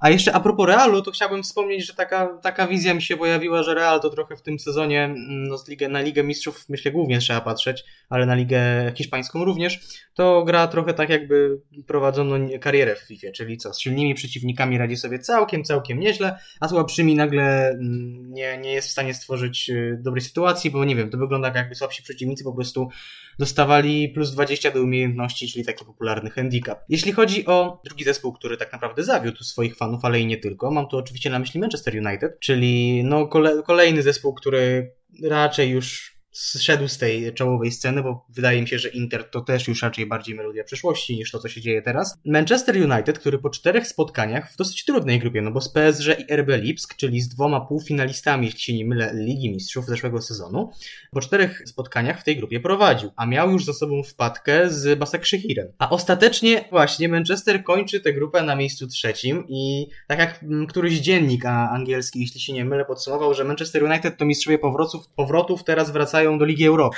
tak, to świetne określenie. Chyba Daily Mail, który generalnie jakoś nie, nie słynie z bardzo błyskotliwych tekstów, a tutaj im się naprawdę ten tytuł świetnie udał. Bo tak naprawdę Manchester odpadł tym meczem z drużyną turecką, bo tam były pewne trzy punkty i zwycięstwo, to, to myślę też inaczej by się nastroili na te ostatnie mecze i z jeszcze większą, większym spokojem podeszliby dostać z PSG i RB Lipsk. Z jednej strony jest to, jest to duże rozczarowanie na pewno, natomiast no też tak jak wspomniałeś, pamiętajmy, że PSG w zeszłym sezonie w finale Ligi Mistrzów, a RB Lipsk y, doszło do półfinału i nie można mówić, że to, to były jakieś słabe zespoły, to jest jakaś wielka sensacja. Jest to na pewno niespodzianka, bo uważam, że taki klub jak Manchester United powinien chodzić z grupy Ligi Mistrzów. Natomiast mam wrażenie, że z tym menedżerem niekoniecznie wiązałbym przyszłość, jeśli byłbym włodarzem Czerwonych Diabłów. Yy, oczywiście nie, nie ujmuję nic Solskjaerowi, bo jego atutem jest na pewno to, że potrafi wyciągnąć drużynę z kryzysu. Pokazywał to już wielokrotnie. Nawet ostatnie spotkania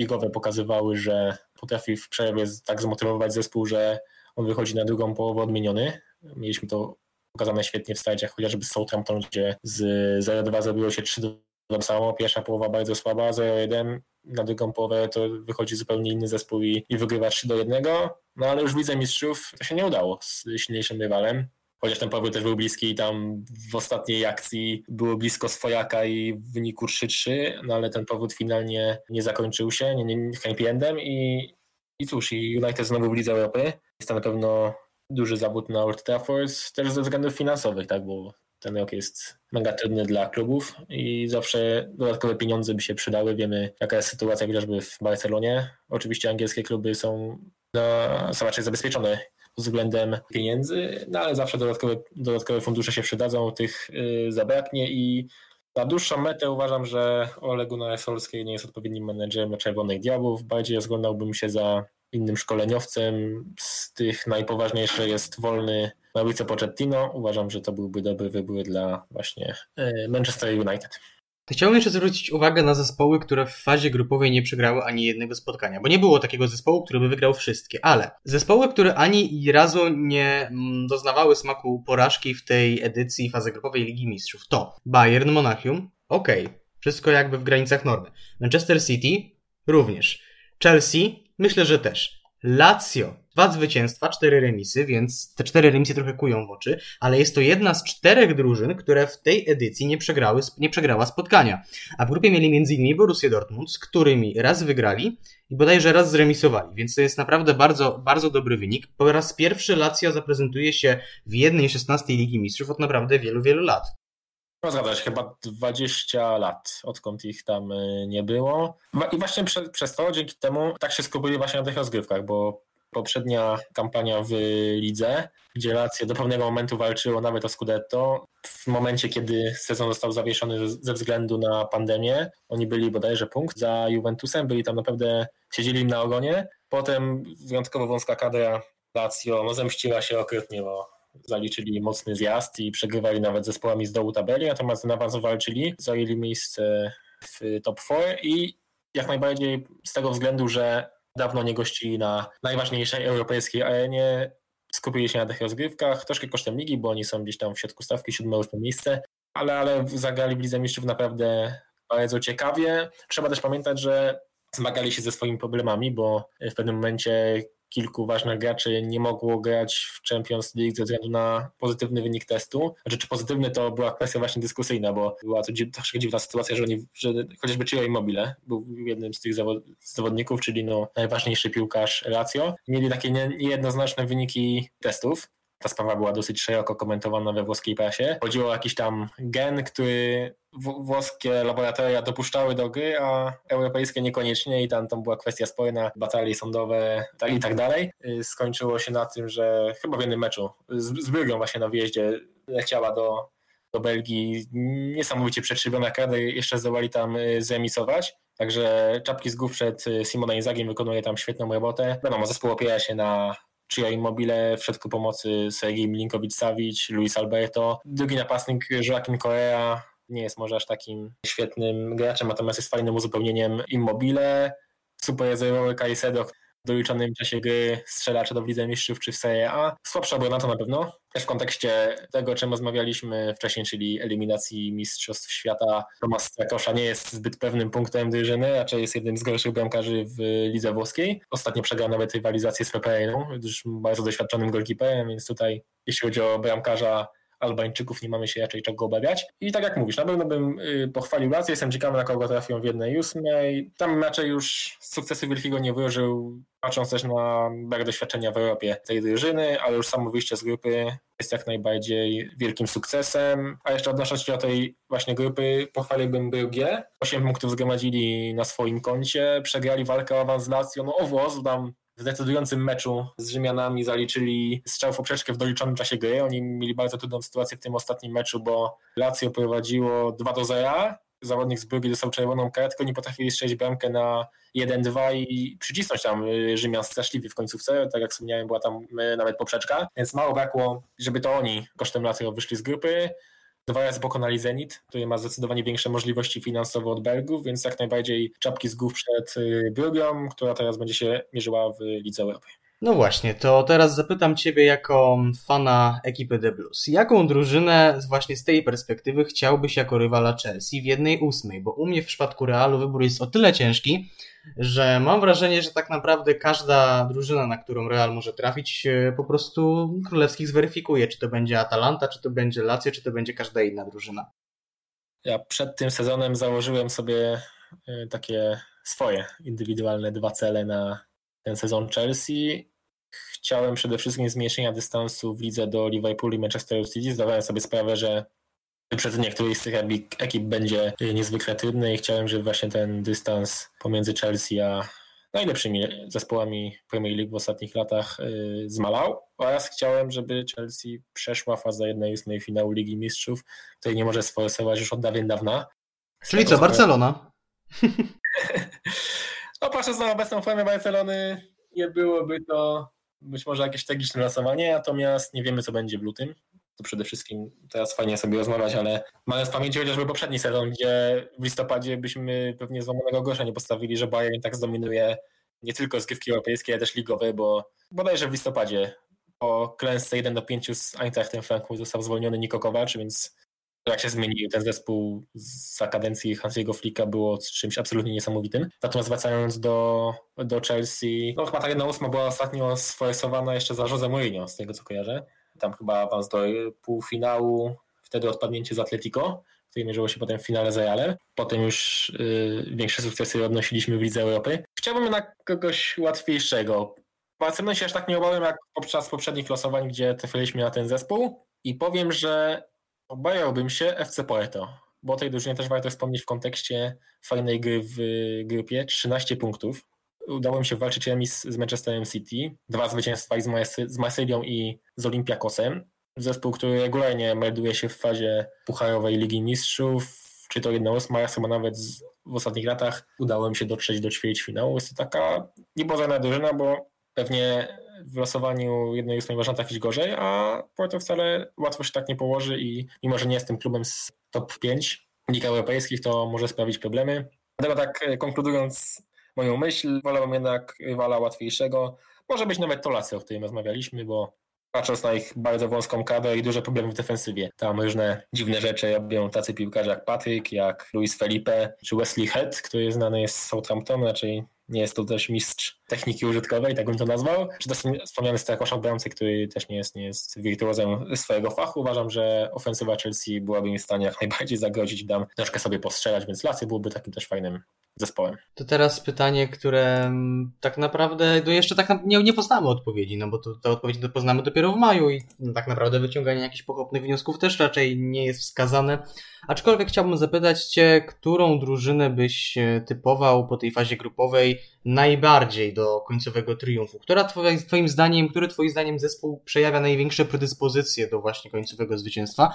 Bo dla, dla mnie, szczerze mówiąc, byłby to Bayern albo Manchester City. Szczerze, no właśnie może rzeczona przez Ciebie Chelsea. Raczej gdzieś w których, któryś z tych drużyn bym typował. Oczywiście po fazie grupowej do końcowego triumfu, ale no jak już pewnie zaraz o tym powiesz, do lutego może się wiele zmienić i może zaraz jakimś cudem Barcelona wyrośnie na głównego faworyta.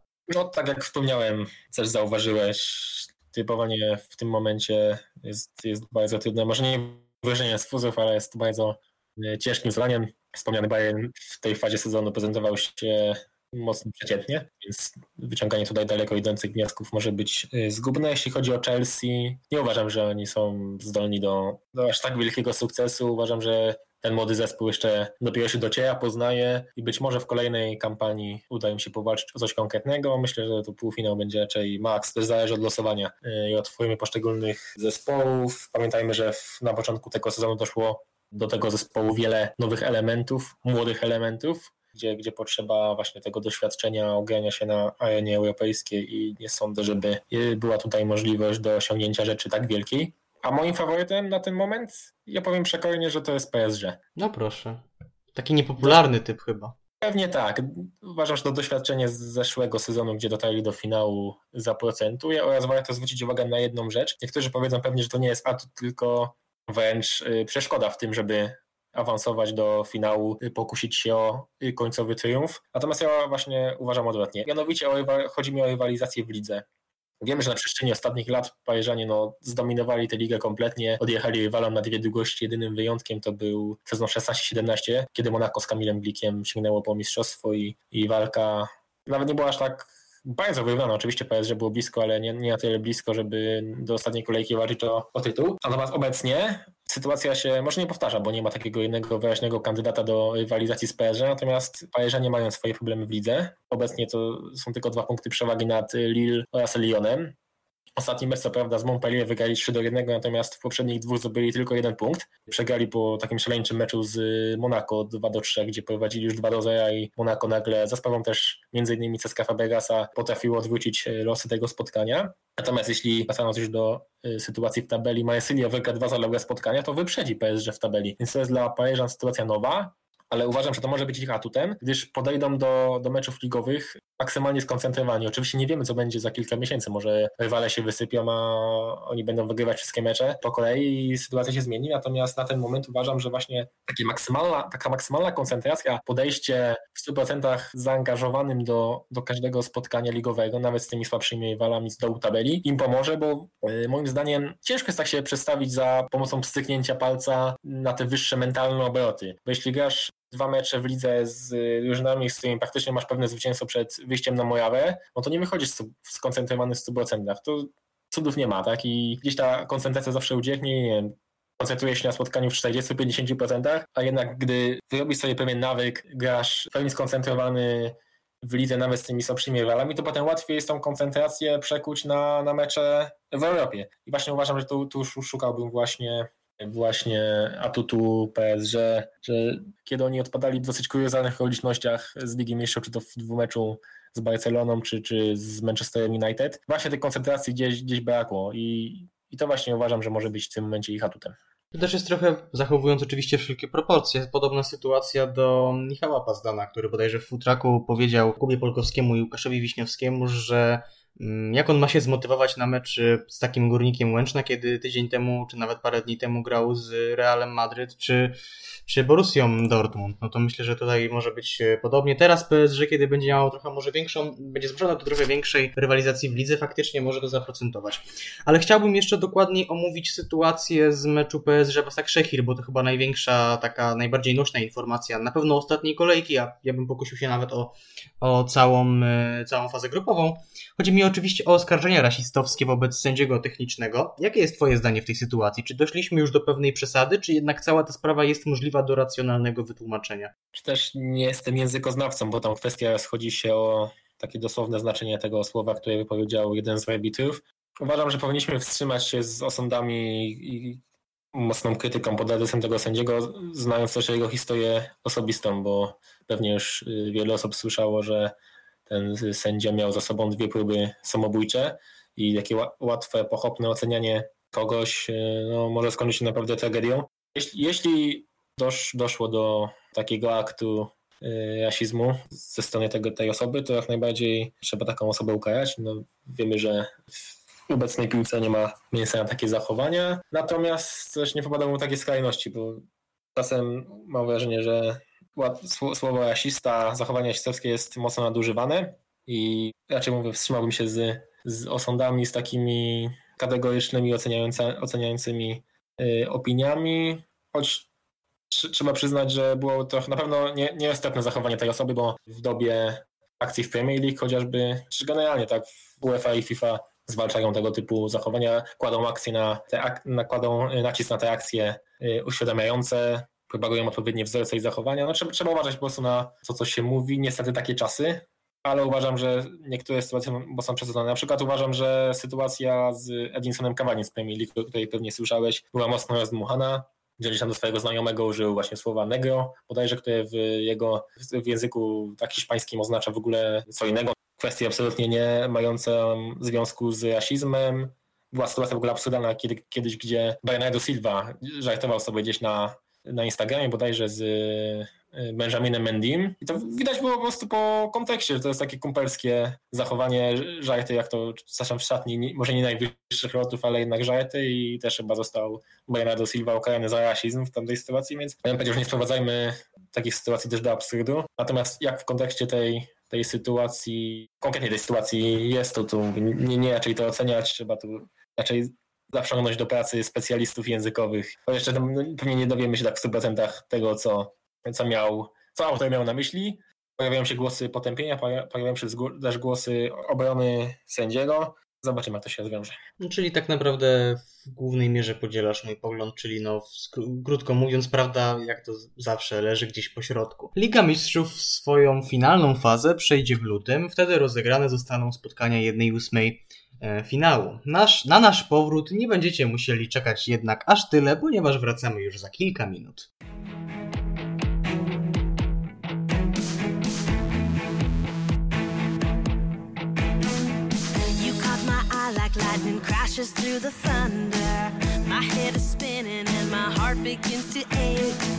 Got butterflies inside, they make me feel like I could fly.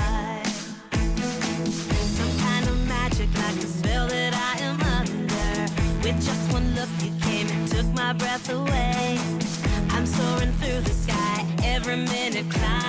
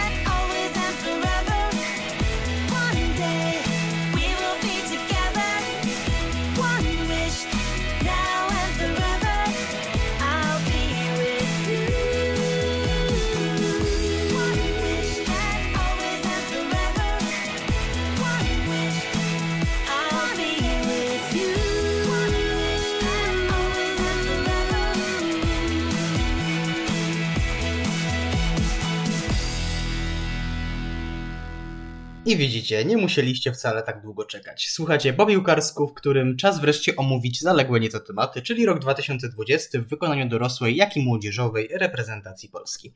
No właśnie, i tak może najpierw statystycznie. 8 spotkań, 4 zwycięstwa, 1 remis, 3 porażki, bilans bramek 13 do 8. Patrząc tylko na te statystyki, a nie na to, jak nie na poszczególne spotkania po prostu, to tak naprawdę można dojść do wniosków, że ten rok wcale nie był jakiś tragiczny. No ale zwracając uwagę na styl, było już dużo, dużo gorzej. Mowa oczywiście o dorosłej reprezentacji Polski.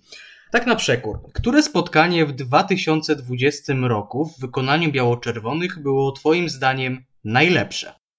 Mam mocno ograniczone pole wyboru, natomiast wydaje mi się, że chyba ten mecz domowy z Bośnią, tam wyglądaliśmy całkiem fajnie. Fajnie wyglądała współpraca środkowych pomocników, zwłaszcza Mateusza Klicha, ale też Karolinetti wypadł wtedy bardzo fajnie z Robertem Lewandowskim. Yy, Mam wrażenie, że wtedy tak emanowaliśmy dosyć porządną pewnością siebie. Zdominowaliśmy tych Bośniaków, natomiast też trzeba pamiętać o tym, że od wczesnego etapu tego spotkania Bośnia grała w osłabieniu i to na pewno pomogło nam w bardziej ofensywnym nastawieniu.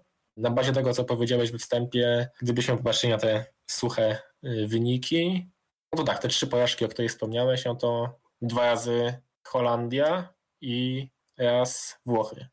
Czyli generalnie nie ma się do czego przyczepić, no bo przegraliśmy z silniejszymi rywalami, natomiast gdy pa- popatrzymy już na ten styl, no to to jest duży, duży minus dla, dla naszej drużyny, dla selekcjonera, bo na pewno nie tak to miało wyglądać. Wygrane też mogą nieco zakłamywać rzeczywistość, bo okej, wygraliśmy z Ukrainą fajnie, tylko graliśmy wtedy naprawdę słabo. Mieliśmy dużo sz- szczęścia wygrywając to spotkanie, o czym nawet wczoraj w wywiadzie dla Łączy Nas Piłka, o którym pewnie też porozmawiamy dzisiaj, wspomniał selekcjoner, więc jak selekcjoner mówi, że wygraliśmy szczęśliwie i nie zagraliśmy dobrego meczu z Ukrainą, wiedz, że coś się dzieje. bo Pamiętam, co powiedział chociażby o zadowoleniu po meczu z Holandią. Z Finami, którzy teoretycznie oczywiście są w finałach Mistrzostw Europy, natomiast wtedy grali z nami mocno rezerwowym składem, więc też nie przykładałbym aż tak wielkiej wagi do tego zwycięstwa, więc tak jak wspomniałeś, patrząc na same wyniki, nie ma tragedii, przegraliśmy z silniejszymi, udało nam się nawet wygrać z silną Ukrainą, jednak oglądając te mecze, zagłębiając się w szczegóły, no już tak kolorowo na pewno nie jest.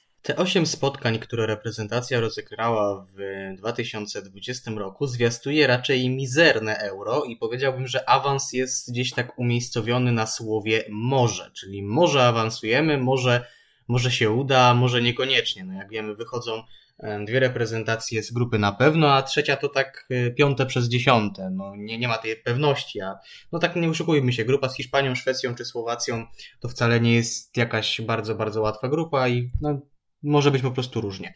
Ale jeszcze a propos tych e, ośmiu spotkań, czy wydaje Ci się, że ten rok 2020 w porównaniu z poprzednimi em, latami pracy Jerzego Brzęczka, czyli 2018 od em, zakończenia Mistrzostw Świata, gdzie również graliśmy e, bodajże 8 spotkań, al, albo tylko 6, nie, chyba tylko 6 spotkań rozegraliśmy, bo były to 4 spotkania w ramach Ligi Narodów, dwukrotnie z Portugalią i Włochami, a także towarzyskie spotkania z Irlandią i Czechami, czy rok 2019, kiedy to tak naprawdę rozegraliśmy 10 chyba spotkań i wszystkie spotkania były spotkaniami eliminacyjnymi. Jak byś uszeregował te 3 lata, no w sumie 2,5 e, roku mm, pracy Jerzego Brzęczka, skupiając się tylko jakby na konkretnych e, latach, czyli 2018, 19 i 20 rok.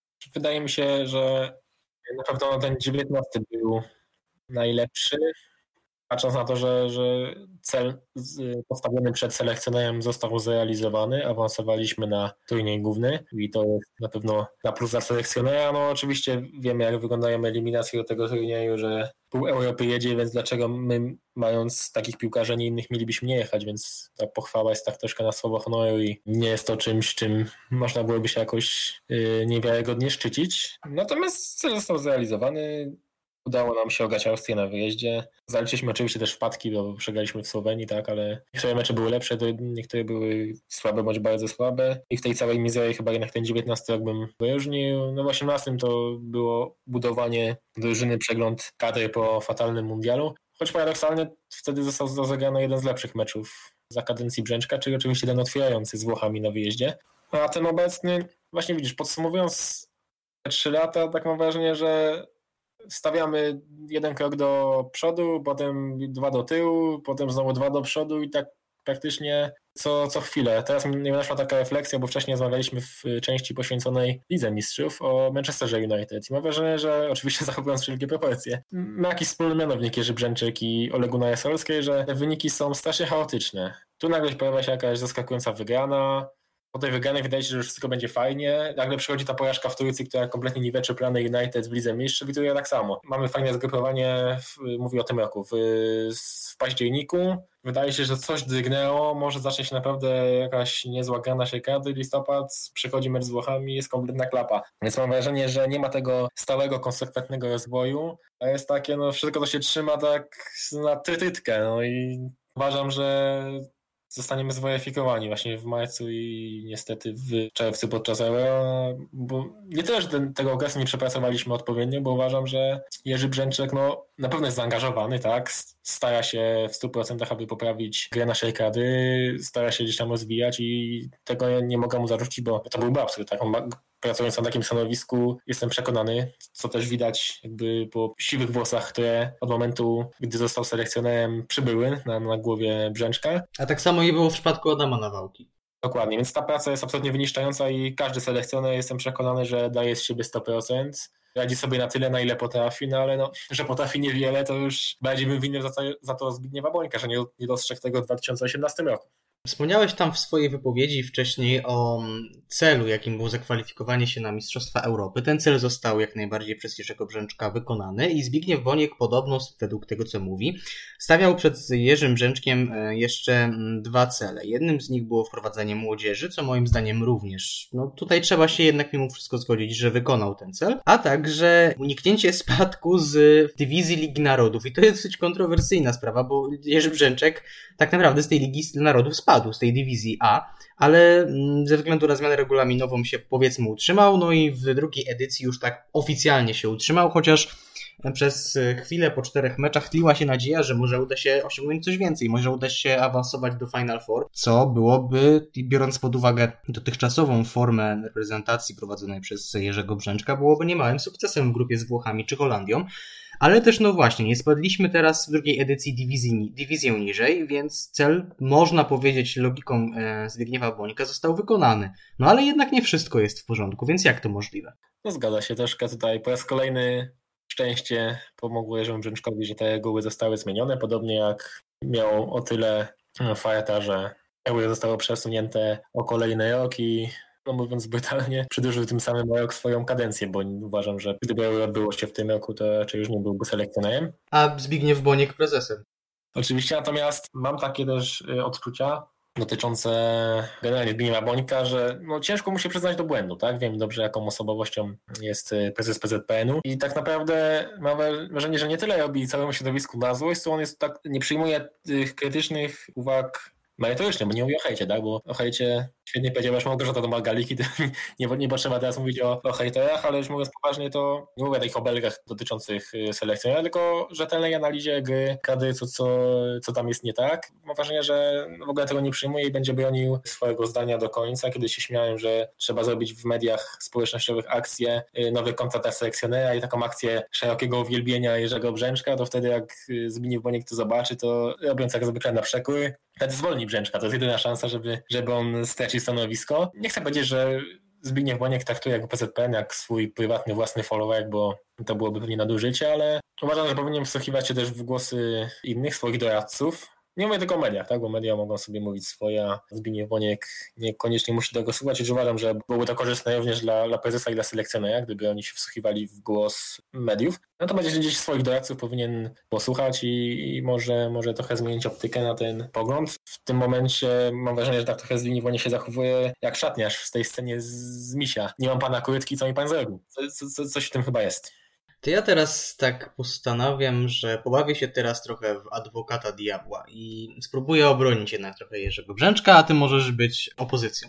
Jerzy Brzęczek momentami jest hejtowany moim zdaniem na wyrost. Gdyby wyjąć kadencję Adama Nawałki, która była niewątpliwie najlepszą w ostatnich latach, ponieważ konkurować z nią może tak naprawdę tylko kadencja Leo Benhakera, w, w, przypadku której no, tak naprawdę Holender wyciągnął na absolutny maks z zawodników. Gdyby porównać potencjał e, piłkarzy, jakich do dyspozycji miał Leo Benhaker, a jakich do dyspozycji miał Adam Nawałka, no to nie ukrywajmy, Adam Nawałka ten mecz wygrałby 3 albo 4 do 0. E, a, jeszcze wracając do wątku. Mm, kibic, gdyby doświadczył przeskoku z Waldemara Fornalika na Jerzego Brzęczka, wyjmując kompletnie kadencję Adama Nawałki, to zapewne mimo wszystko, bo moim zdaniem byłby zadowolony tak po tych wynikach, po no, stylu, jaki był, jaki, jaki nie był. Czy to nie jest tak, że Adam Nawałka nieco rozpieścił nas swoją pracą, pokazał, że się da i przez to będziemy teraz tak naprawdę na wszystkich innych selekcjonerów, nie mówię już tylko o Jerzym Brzęczku, patrzeć właśnie przez pryzmat Adama Nawałki, że o, kiedyś to było, kiedyś to oni potrafili dostać się do ćwierćfinału Mistrzostw Europy, grać fajne mecze z Niemcami, Portugalią, Szwajcarią, a teraz to nie potrafią. I czy właśnie to fakt, że Adam Nawałka nie osiągnął danego wyniku z reprezentacją nie będzie piętą achillesową wszystkich następnych selekcjonerów? Czy może poniekąd masz rację, natomiast uważam, że trzeba równać do najlepszych i porównywać się właśnie z osobami, które sprawdziły się na stanowisku i wycisnęły z tej drużyny Maxa, a nie z Waldemara Fornalika, który oczywiście na ligowym podwórku jest świetnym trenerem, ale jako selekcjoner sobie nie za bardzo poradził. Tak jak, tak jak wspomniałeś, no, gdybyśmy obejrzeli sobie ostatni mecz kadry Waldemara Fornalika i nie pierwsze dwa, trzy za kadencji Jerzego Brzęczka, to pewnie nie, nie dostrzeglibyśmy wielkiej różnicy. Też pamiętajmy, że Waldemar Fornalik prowadził naszą drużynę w eliminacjach mundialu, które są znacznie trudniejsze niż eliminacje Euro. Pewnie gdybyśmy chcieli sobie zobaczyć taki pełny obraz i takie naprawdę w 100%, o 100% nigdy się nie da porównać, ale w, w miarę podobnych warunkach porównanie obu selekcjonerów, to musielibyśmy zobaczyć albo Waldemara Fornalika w eliminacjach Euro, albo Jerzego Brzęczka w eliminacjach mundialu. Podejrzewam, że tego porównania tak w 100% też nie doświadczymy, bo Jerzy Brzęczak nie zostanie selekcjonerem na jesień i nie będziemy mogli wtedy tego sobie zestawić. No dobrze, to jakbyś tak e, w skali szkolnej ocenił te 8 spotkań, ten cały rok 2020? Bo jeżeli sobie tak do, dodać w głowie mm, wprowadzanie tych młodych, osiąganie celu, jakim było, jakby nie patrzeć, utrzymanie e, w tej dywizji Ligi Narodów, ale też brak stylu, lepsze, gorsze mecze, głównie te gorsze, jakbyś je ocenił? Bo ja bym tak sobie teraz myślę, wystawił chyba w skali szkolnej Jerzemu Brzęczkowi za 2020 rok wystawiłbym trójkę. Ewentualnie trójkę plus. No chyba też się pod tym podpiszę zgodzę się też z, ze Zbigniewem Bońkiem, bo y, z tego co pamiętam, to prezes PZPN-u wystawił podobną notę y, Jerzemu Brzęczkowi. A jeśli jeszcze na chwilkę odnosząc się do, do tej młodzieży, bo chyba się w poprzednim pytaniu do tego w końcu nie odniosłem. Tak, to jest na pewno duży plus, jeśli chodzi o poczynania selekcjonera. Bardzo fajne zgrupowanie zanotował Jakub Moder. Coraz mocniej rozpycha się łokciami w tej kadrze Kamil Jóźwiak. Fajne wejście zanotował w sumie niespodziewany kadrowicz jak Przemek Płacheta. Ja jestem osobiście wielkim fanem Sebastiana Walukiewicza. Uważam, że to będzie stoper na lata w naszej kadrze i taki naturalny zastępca Kamila Glika, choć wiemy, że charakterystyka boiskowa obu zawodników różni się diametralnie.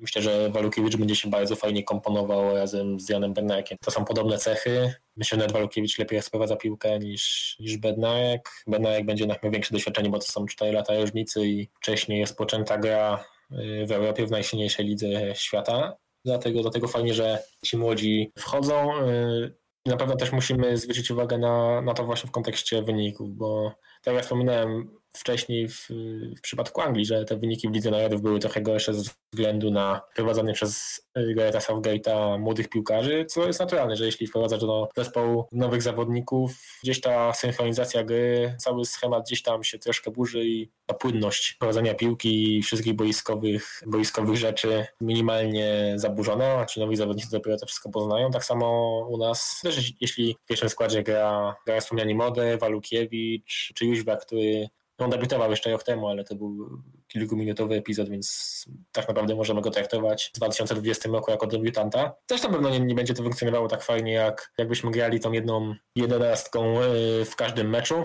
Pojawiają się oczywiście zarzuty i nawet ja też formułowałem, że do końca nie wiadomo jakim składem wyjdziemy na Euro czy na mecze eliminacyjne w marcu, bo było sporo tych zmian, ale no z drugiej strony trzeba też powiedzieć, że kiedy testować, jak nie teraz. Jeśli z tego miszmaszu, z tego chaosu wyłonił się Jerzemu Brzęczkowi jakiś ostateczny, finalny byt i mniej więcej wie, na kogo chce postawić w eliminacjach i w Euro, a z tego, co słuchałem we wczorajszym wywiadzie wrzuconym na Łączy Nas Piłka, już wie, bo selekcjoner powiedział, że tam tylko jedna, dwie pozycje właściwie, jeśli oczywiście nic się nie wydarzy po drodze, czyli gdzieś tam szyków nie pokrzyżuje pandemia czy kontuzja, to już ma właściwie pewną kadrę, tę dwudziestkę, trójkę na, na finały. To mam nadzieję, że selekcjoner dokona odpowiednich wyborów i gdzieś te mecze w kończącym się roku nakreśliły mu odpowiedni obraz finalny tej reprezentacji. To jeszcze a propos właśnie rzeczonego przez Ciebie wywiadu, który został tak naprawdę na dniach wrzucony na oficjalny kanał Łączy Nas Piłka, to też jest w ogóle ciekawe, że dziennikarze z PZPN przeprowadzają wywiad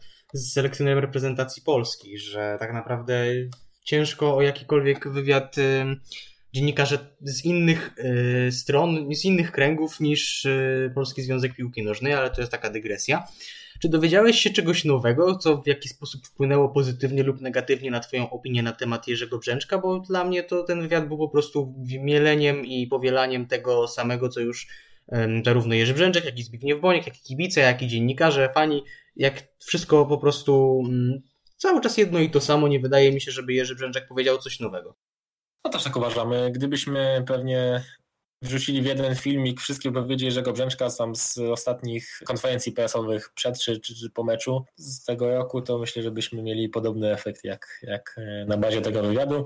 To, o czym wspomniałeś w pytaniu, czyli że, że dziennikarze łączy nas piłkę rozmawiają z selekcjonerem właściwie jako jedyni na wyłączność, to nie chcę przesadzić, ale tak troszkę mi to zaleciało TVP i politykami PiSu, którzy są tam zapraszani, że odpowiadają sobie na wygodne pytania, jak nawet padają niewygodne, to i odpowiedzi rozmówcy są trochę pokrętne, trochę wymijające, to nikt tam nie dociśnie gościa, żeby tam nie przesadzić i tak troszkę też to wygląda, mam wrażenie. Troszkę taka PR-owa zagrywka, oczywiście wiadomo jaką funkcję pełni portal Łączna nas Piłka, właśnie w głównej mierze te materiały wideo mają funkcję PR-ową, promocyjną, natomiast szkoda właśnie, że Jerzy Brzęczek nie odpowie gdzieś w takim bardziej neutralnym medium na, na szereg pytań, które się oczywiście pojawiają y, cały czas. Szkoda, bo zaczął naprawdę fajnie. To była odmiana w stosunku do kadencji Adama Nawałki, bo Adam Nawałka z tego co kojarzę od początku właściwie nie wypowiadał się w żadnych mediach. Jedyna forma komunikacji z selekcjonerem była wówczas podczas konferencji prasowych. Natomiast Jerzy Błęczak z, odszedł na początku od tej zasady. Pamiętam taki dosyć duży wywiad w formie wideo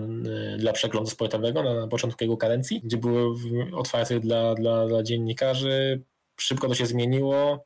No oczywiście po o krytyce, tak, mediów, ale no nie oczekujmy, jeśli ktoś gra źle, przegrywa meczem, to nie będziemy no, chwalić, byle się nie obraził selekcjoner. To byłoby absurdem i wiadomo, że selekcjoner powinien mierzyć się z krytyką, odpowiadać rzeczowo na pytania, na różne wątpliwości. Mam wrażenie, że troszkę się zagubił, być może z braku doświadczenia nie wiedział po prostu już czym to się je. To jakieś wypowiedzi w stosunku do Michała Pola, którego postawił przed kamerą, no to było trochę dziwne i widać było, że, że Brzęczak nie czuje jeszcze tego jakby medialnego ciężaru wiążącego z funkcją selekcjonera. I szkoda, że tak wyszło, natomiast tak jak, tak jak wspomniałem, patrząc stricte na to, co powiedział, raczej nie było tam żadnych odkrywczych treści. Dowiedzieliśmy się w sumie tylko tyle, że Jakub Błaszczykowski raczej nie wróci do reprezentacji, ciężko będzie mu osiągnąć taką formę, która predestynowałaby go do gry z orzełkiem na pierś i no, Robert Lewandowski wspomniał właściwie to, co co po meczu mm, z Włochami, że zachowanie to milczenie było wynikiem frustracji po, po spotkaniu. A no jeszcze wyjaśniła się sprawa z Łukaszem Piszkiem, który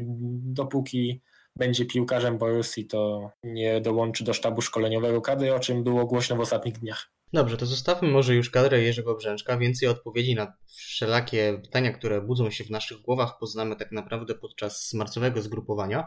Chciałbym przejść do kadry U21, no ze względów czasowych, oczywistych również innych, poświęcimy jej trochę mniej czasu. Właśnie, co z tą kadrą U21? No bo mm, Czesław Michniewicz zaczął te eliminacje do mm, Euro, które odbędzie się bodajże już w przyszłym roku, ale tego, tych eliminacji nie skończył. W międzyczasie został trenerem Legii Warszawa i z biegiem czasu wyszło to na dobre Legii i na złe kadrze młodzieżowej. Czy jednak to przynajmniej to jest takie moje zdanie. Czy jednak ten brak awansu nie wyjdzie im na dobre? Ponieważ Maciej Stolarczyk będzie mógł budować od zera po swojemu, a młode pokolenie nie będzie blokowane w kontekście pierwszej kadry, bo no zaraz będzie młodzieżowe euro i trzeba będzie przygotowywać się właśnie pod ten turniej, żeby nie wyciągać żadnych talentów e, do pierwszej kadry. No, wydaje mi się, że takie główne pokolenie już w tej kadrze jest, czyli tak jak już wspominaliśmy, czy to ty głównie ty wspominałeś, Jóźwiak, Moder Karbownik, Walukiewicz, Płacheta, Szymański nawet, można by tak wymieniać, ewentualnie Kamiński, który w sumie jeszcze formalnie może być w kadrze U21, ale czy właśnie fakt, że nie będziemy grać na, te, na tym euro, nie będziemy grać żadnych spotkań przygotowujących do tego euro,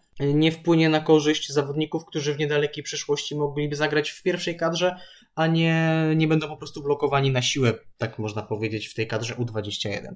No to jest na pewno bardzo ważna kwestia. Tak naprawdę selekcjoner kadry juniorskich jest zawsze zakładnikiem swojego sukcesu, bo jeśli dani zawodnicy wybiją się w reprezentacji młodzieżowej, będą osiągali fajne wyniki i przede wszystkim indywidualnie prezentowali się na miarę swoich możliwości.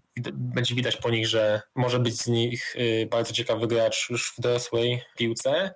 To zaraz awansują do wyższej kadry czy do kadry dorosłej. No i to jest zawsze problem, że gdzieś tam potem trzeba te dziury upychać. Wspomnieliśmy o Płachecie. Pamiętam, że y, nagle dostał powołanie znikąd na Euro y, dorosłe. To było jego pierwsze powołanie, od razu jedzie na turniej i tak często właśnie ta praca selekcjonera drużyn juniorskich wygląda, że, że nagle wybada ten, ten, ten, bo idą gdzieś wyżej i trzeba te dziury łatać, więc trzeba y, mieć szeroki pogląd na zawodników. Y, trzeba na pewno prowadzić szeroką selekcję i jej absolutnie nie zamykać, jak swego czasu Jerzy Engel. Dlatego pod tym względem na pewno to jest trudne. Też to przychodzenie z drużyn jest często kłopotliwe.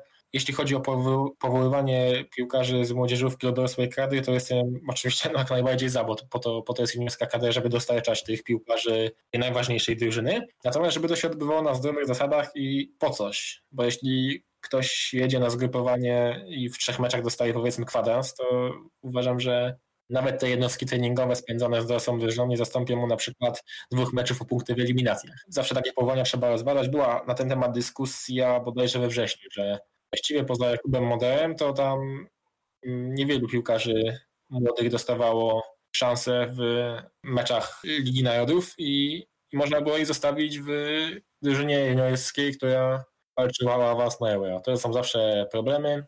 Natomiast po części się zgadzam właśnie z tą twoją tezą, że to pomoże Maciejowi Stolarczykowi w spokojnym uporządkowaniu sobie drużyny, ułożeniu jej na własną modłę, ale jeszcze bardziej pomogło, gdyby nawet ci młodzi zawodnicy grali już w dorosłej drużynie, a ci młodzi zamiast meczów na przykład towarzyskich y, latem pojechali już na turniej i otrzaskali się z y, bardziej poważną, już można powiedzieć dorosłą piłką, bo w głównej mierze ci piłkarze, którzy występują na Euro U21, no już mają ze sobą kilka sezonów nawet w dorosłej piłce i to na wysokim poziomie. Mówimy tu o tych oczywiście topowych reprezentacjach. No właśnie, no bo jeśli tak spojrzeć na wyniki eliminacji w 2020 roku w wykonaniu Czesława Michniewicza, no to na początku całkiem, całkiem, żeby nie powiedzieć bardzo dobre e, mecze we wrześniu 6 do 0 z Estonią i 1 do 0 z głównym rywalem w tej grupie tak naprawdę Rosją, z którą wcześniej zremisowaliśmy, więc w dwumeczu zdobycie czterech punktów z największym rywalem to ogromny sukces.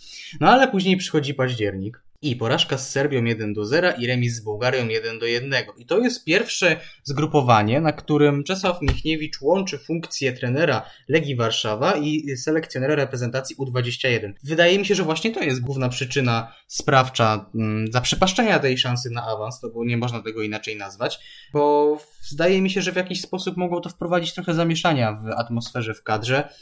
E, nie wydaje mi się, żeby Serbia czy Bułgaria byli przeciwnikami nieosiągalnymi. No co prawda z Bułgarią pod e, koniec 19 roku przydarzyła nam się spora, spora wpadka w postaci porażki 3 do 0, ale w żadnym wypadku nie uważam, żeby to była reprezentacja lepsza od reprezentacji Polski U21. Wydaje mi się, że zarówno spotkanie z Serbią, jak i Bułgarią było do wygrania i to właśnie tym październikowym zgrupowaniem Polska zaprzepaściła sobie te szanse. Chociaż tutaj, tak samo jak mówisz, reprezentacja U21 to nie jest reprezentacja od wygrywania, przynajmniej tak ja uważam.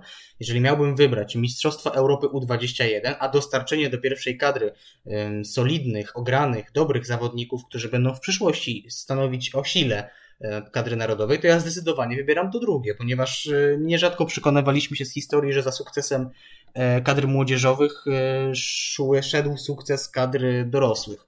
To jest kompletnie dwa różne systemy szkolenia mogą być, bo to inaczej się podchodzi do młodzieży, inaczej podchodzi się do zawodników doświadczonych, ale to już taka dygresja.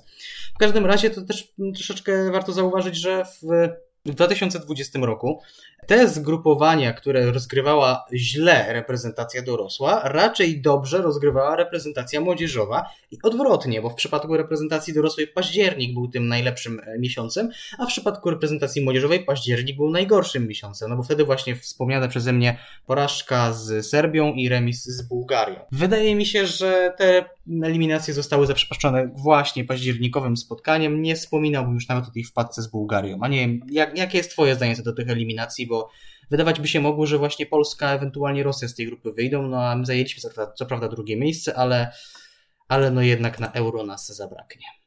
No już myślę, że powiedziałeś praktycznie wszystko, ale tak krótko się do tego odnosząc. Na pewno sytuacja z przejęciem Y, Legii przez Czesława Michniewicza była swoim zamieszaniem dla tych młodych chłopaków, bo tak jak mówisz, młodzi piłkarze są bardziej narażeni na nie tylko na wahnięcia formy, ale też jakby, nie chcę powiedzieć psychiczne obciążenia, ale no to takie, takie szumy, zamieszanie wokół nich i to też na pewno gdzieś tam dostali koszetem przez to, przez tą sytuację z Czesławem Michniewiczem. Jeśli chodzi o dostarczanie piłkarzy do drużyny narodowej, do głównej drużyny narodowej też się absolutnie z Tobą zgadzam. To jest absolutny priorytet, jeśli chodzi o ekipy juniorskie, żeby, żeby zawodnicy przeskakiwali poziom wyżej. W kontekście Gary 21 oczywiście chodzi o kadrę Jerzego Brzęczka, ale też ważne, żeby to się odbywało na zdrowych zasadach żeby, była, żeby było pole do dyskusji. Z tego, co się orientuje, tak Czesławik Niewicz narzekał troszkę na komunikację z Jerzym Brzęczkiem. To się podobno zmieniło, bo Maciej Stolajczyk akurat ostatnio na łamach piłki nożnej stwierdził, że komunikacja jest bardzo dobra. Rozmawiał już y, z selekcjonerem, nawet tam padły gratulacje po wygranej z Łotwą, była rozmowa telefoniczna, więc mam nadzieję, że teraz też wszystko będzie, będzie y, fajnie ułożone. A jeszcze a propos wyników, to tak mam wrażenie, że teraz słuchając tych y, statystyk, o których wspominałeś, Czesław Mikiewicz jest troszkę przeciwieństwem Jerzego Brzęczka. Jak sobie popatrzymy na kadrę Brzęczka, to widzimy, że z tymi słabszymi drużynami albo podobnymi to generalnie raczej sobie radzimy, tam z małymi wyjątkami, natomiast z silnymi nie możemy wygrać, ani jednego meczu nie wygraliśmy, czy to z Włochami, czy to z Holandią, czy to z Portugalią nam się to nie udawało. Natomiast y, Czesław Michniewicz w poprzednich eliminacjach pokonał Danię w ważnym meczu, ale na przykład zaliczył wpad dwie, jeśli dobrze pamiętam, z Wyspami Owczymi. W turnieju głównym wygrywaliśmy z silną Belgią, z bardzo silnymi Włochami. Bardzo do tego turnieju pokonaliśmy Portugalczyków. Tak, i w tych eliminacjach właściwie podobnie, bo zdobyliśmy cztery punkty z silną Rosją, a zaliczyliśmy wpadkę z Bułgarią i to taką bolesną, więc, więc coś tutaj zaszwankowało być może w, nie w motywacji, chociaż jak, jak słucham różnych opinii o Czesławie Michniewiczu i gdzieś tam widziałem też film za kulis na na U21, to nie wydaje mi się, żeby tam był taki problem, więc ciężko powiedzieć, z czego to wynika. Być może trzeba to rzucić na karp właśnie tego braku doświadczenia i wahnięć formy poszczególnych piłkarzy, bo jak wiemy, ci młodzi zawodnicy są na to y, bardzo mocno narażeni, co chociaż chociażby możemy zobaczyć po Jakubie Moderze, który wszedł z taką ogromną e, zawziętością, energią w e, sezon, a potem, gdy fakt fizyczny dałek, bo to jest absolutnie naturalne, zwłaszcza przy takim natężeniu spotkań, no wyglądał już dużo, dużo słabiej.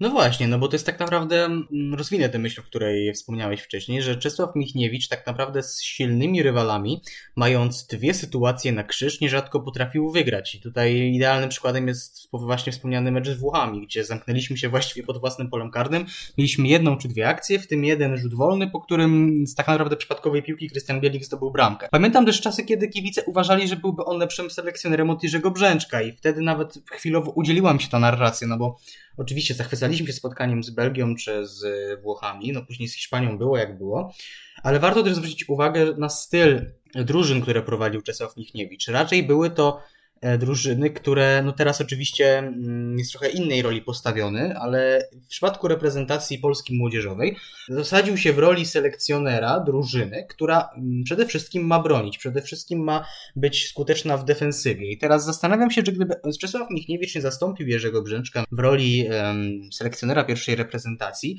zastanawiam się, czy cokolwiek by się zmieniło, a wręcz czy z takimi Włochami czy Holandią w Lidze Narodów, to nie ustawialibyśmy barykady jeszcze bardziej we własnym polu karnym i liczyli na mm, jakieś kontry. No a przecież nie tego oczekujemy, a na pewno nie tego oczekują kibice od dorosłej reprezentacji w takim spotkaniu, bo przy, przypominam, że właściwie z Włochami to zagraliśmy coś w tym stylu, z tym, że no nie udało się wyjść z żadną sensowną kontrą, a gwarantuję wam wszystkim słuchaczom i kibicom, że gdyby Czesław Michniewicz prowadził wtedy reprezentację Polski, no to wydaje mi się, że Wyglądałoby to podobnie, albo może nawet wyszlibyśmy z pięcioma obrońcami w, i liczyli na podobny scenariusz co do młodzieżowego spotkania Polska-Włochy. Nie wiem, jak się ustosunkujesz do tych słów, ale mi wydaje się, że Czesław Michniewicz raczej nie byłby dobrym kandydatem na zastąpienie Jerzego Brzęczka.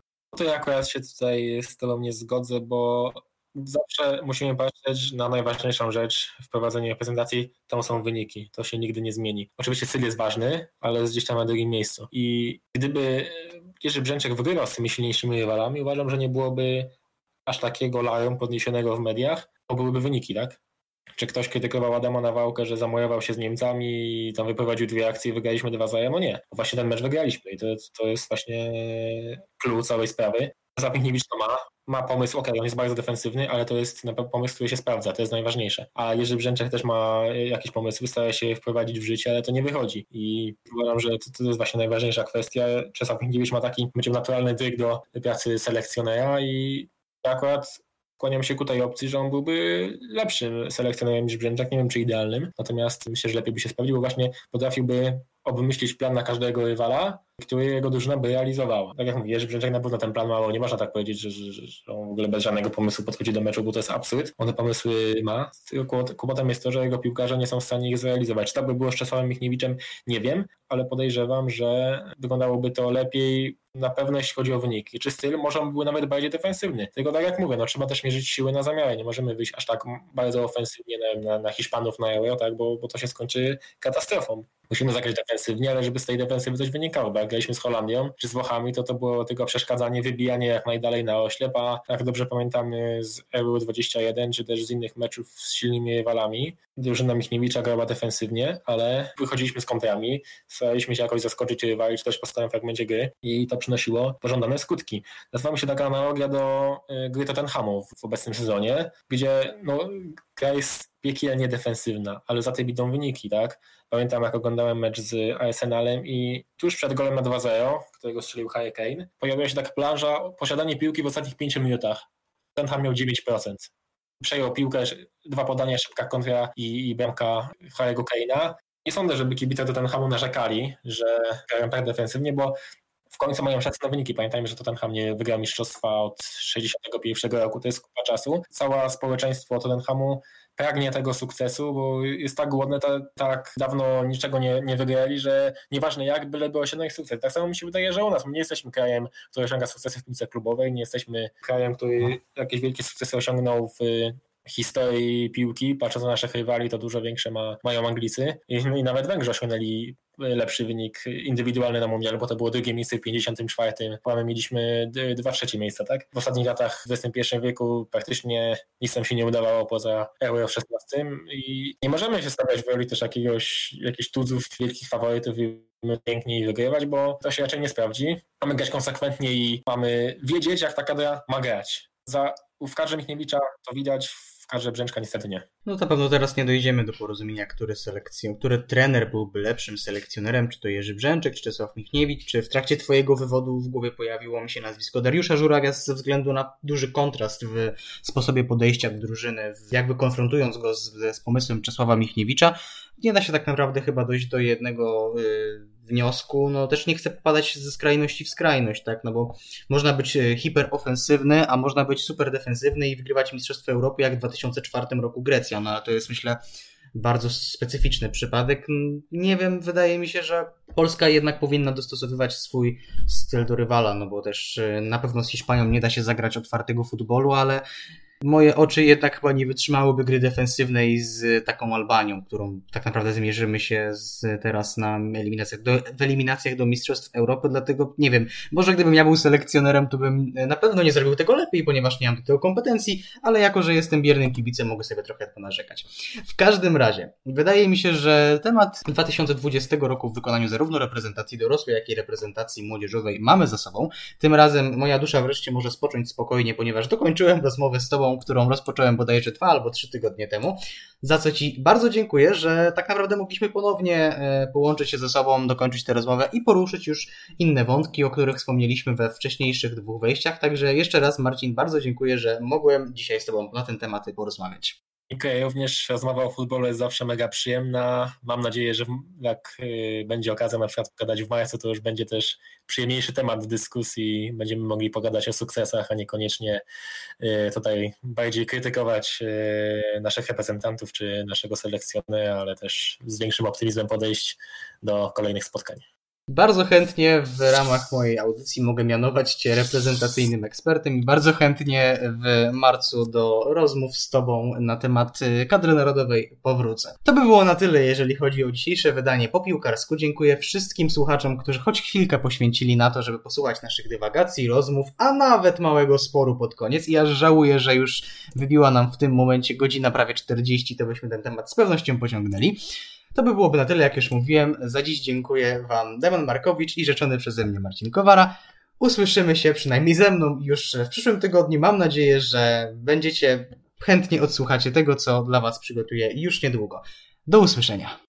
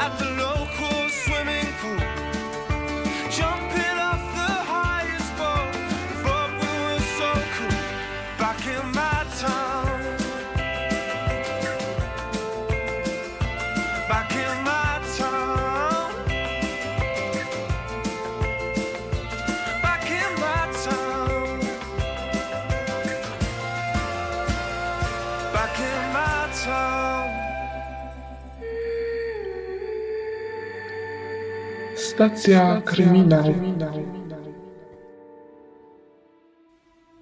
Witam Was w kolejnym wydaniu stacji Kryminał. Dzisiaj opowiem Wam historię, która wydaje się nieprawdopodobna i wręcz niemożliwa. A jednak wszystko to prawda. W tym wypadku nie możemy zbyt szybko wysuwać wniosków i musimy się uzbroić w olbrzymie pokłady cierpliwości. Ponownie pochylam się nad sprawą z Polski, która wydarzyła się już lata temu, ale dopiero teraz możemy mówić o przełomie w sprawie. Jest 23 października 1989 roku. Mała miejscowość Jeńki, położona 30 km od Białego Stoku, to spokojna, mała wieś. Niewielka liczba mieszkańców sprawia, że wszyscy się tu znają, każdy jest dla siebie sąsiadem. Ludzie sobie ufają i często udzielają sobie wsparcia. Dzieci bawią się na łąkach i podwórkach, a rodzice pracują, wiedząc, że ich pociechy są tutaj bezpieczne. Wcześnie rano rodzina Faszczewskich budzi się i zaczyna swój rytm dnia. Małżeństwo, Cecylia i Józef zaczynają ten dzień jak każdy inny. Dzieci jedzą śniadanie, ojciec szykuje się do pracy, a matka krząta się chcąc przygotować dzieci do szkoły. W końcu nadchodzi ten moment i wyszykowane rodzeństwo rusza w pieszą wycieczkę do budynku szkoły, oddalonego o około 1300 metrów. 11-letnia Monika i 9-letni Januszek wracają do domu jeszcze przed południem, z czego bardzo się cieszą. Wiedzą, że będą mieli więcej czasu na zabawę przed obiadem. Tego dnia Januszek dostał nagany od nauczycielki za złe zachowanie, a następnie w domu reprymendę od mamy. To nie było nic dziwnego, gdyż chłopiec uważany był za łobuza i lubił rozrabiać. Januszek i Monika mieli najlepszy kontakt z rodzeństwa z powodu zbliżonego wieku, a co za tym idzie, podobnych zainteresowań. Brat jednak dominował nad siostrą. To on wymyślał zabawy i często wprowadzał ich w kłopoty. Mimo to byli bardzo zżyci i wszędzie chodzili razem. Zgodnie z planem, przed obiadem, Januszek i Monika wychodzą się pobawić na okoliczne łąki, zwane przez miejscowych smugami. Monika zabiera ze sobą prowizoryczną skakankę zrobioną ze sznurka do bielizny. Rodzeństwo jest podekscytowane wspólną zabawą. Około godziny 15.30 Cecylia zaczyna niepokoić się nieobecnością dzieci. Obiecały wrócić na obiad, więc już dawno powinny być w domu. Kobieta wysyła swojego starszego syna, 13-letniego Leszka, aby poszukał Moniki i Janusza. Chłopak wychodzi na smugi i rozgląda się, ale nie zauważając ich na otwartej przestrzeni, kieruje się do małego lasku, obok łąki. Głośno woła rodzeństwo, ale nikt nie odpowiada. Las jest pusty. Zrezygnowany Leszek kieruje się z powrotem do domu. Po drodze spotyka swojego dziadka, który udał się wcześniej na spacer. Niestety mężczyzna również nigdzie nie widział swoich wnucząt. Chwilę po 16 do domu wraca Józef Faszczewski. Jest zaniepokojony nieobecnością dzieci i natychmiast zarządza wspólne poszukiwania. Razem z żoną i pozostałymi dziećmi wyrusza w teren. Już po chwili do rodziny dołączają zmartwieni sąsiedzi. Niemal cała wieś Jęki szuka teraz Januszka i Moniki. Niestety dzieci nigdzie nie ma, jakby zapadły się pod ziemię. Rodzina jest załamana i postanawia zgłosić sprawę do ówczesnej milicji. Czekała ich jedna z najgorszych nocy, kiedy nie wiedzieli, gdzie są Janusz i Monika. Myśląc o tym, czy nie są głodni, czy nie marzną, najgorsze scenariusze rodziły się w głowie rodziny, ale nikt nie dopuszczał ich do siebie. Następnego dnia, 24 października 1989 roku, milicja zaczyna poszukiwania i śledztwo. Rodzina wciąż uczestniczy w akcji, krok po kroku przeszukując teren wsi. W pewnym momencie Józef Faszczewski zatrzymuje się przy obrzeżach lasku. Dostrzega świeżo wykopaną ziemię. Wygląda to jak robota dzików, ale ojcem targają dziwne przeczucia. Podchodzi bliżej i już po chwili dostrzega w ziemi skarpetkę swojego dziecka i blade palce dłoni wystające z ziemi. Do drzewa przywiązany jest naprężony biały sznur. Jego drugi koniec owinięty jest wokół szyi jego córki. Obok ciała znajdują się buty dziewczynki, a w nich ściśnięta bielizna. Przy siostrze leży ciało Januszka. On również został uduszony.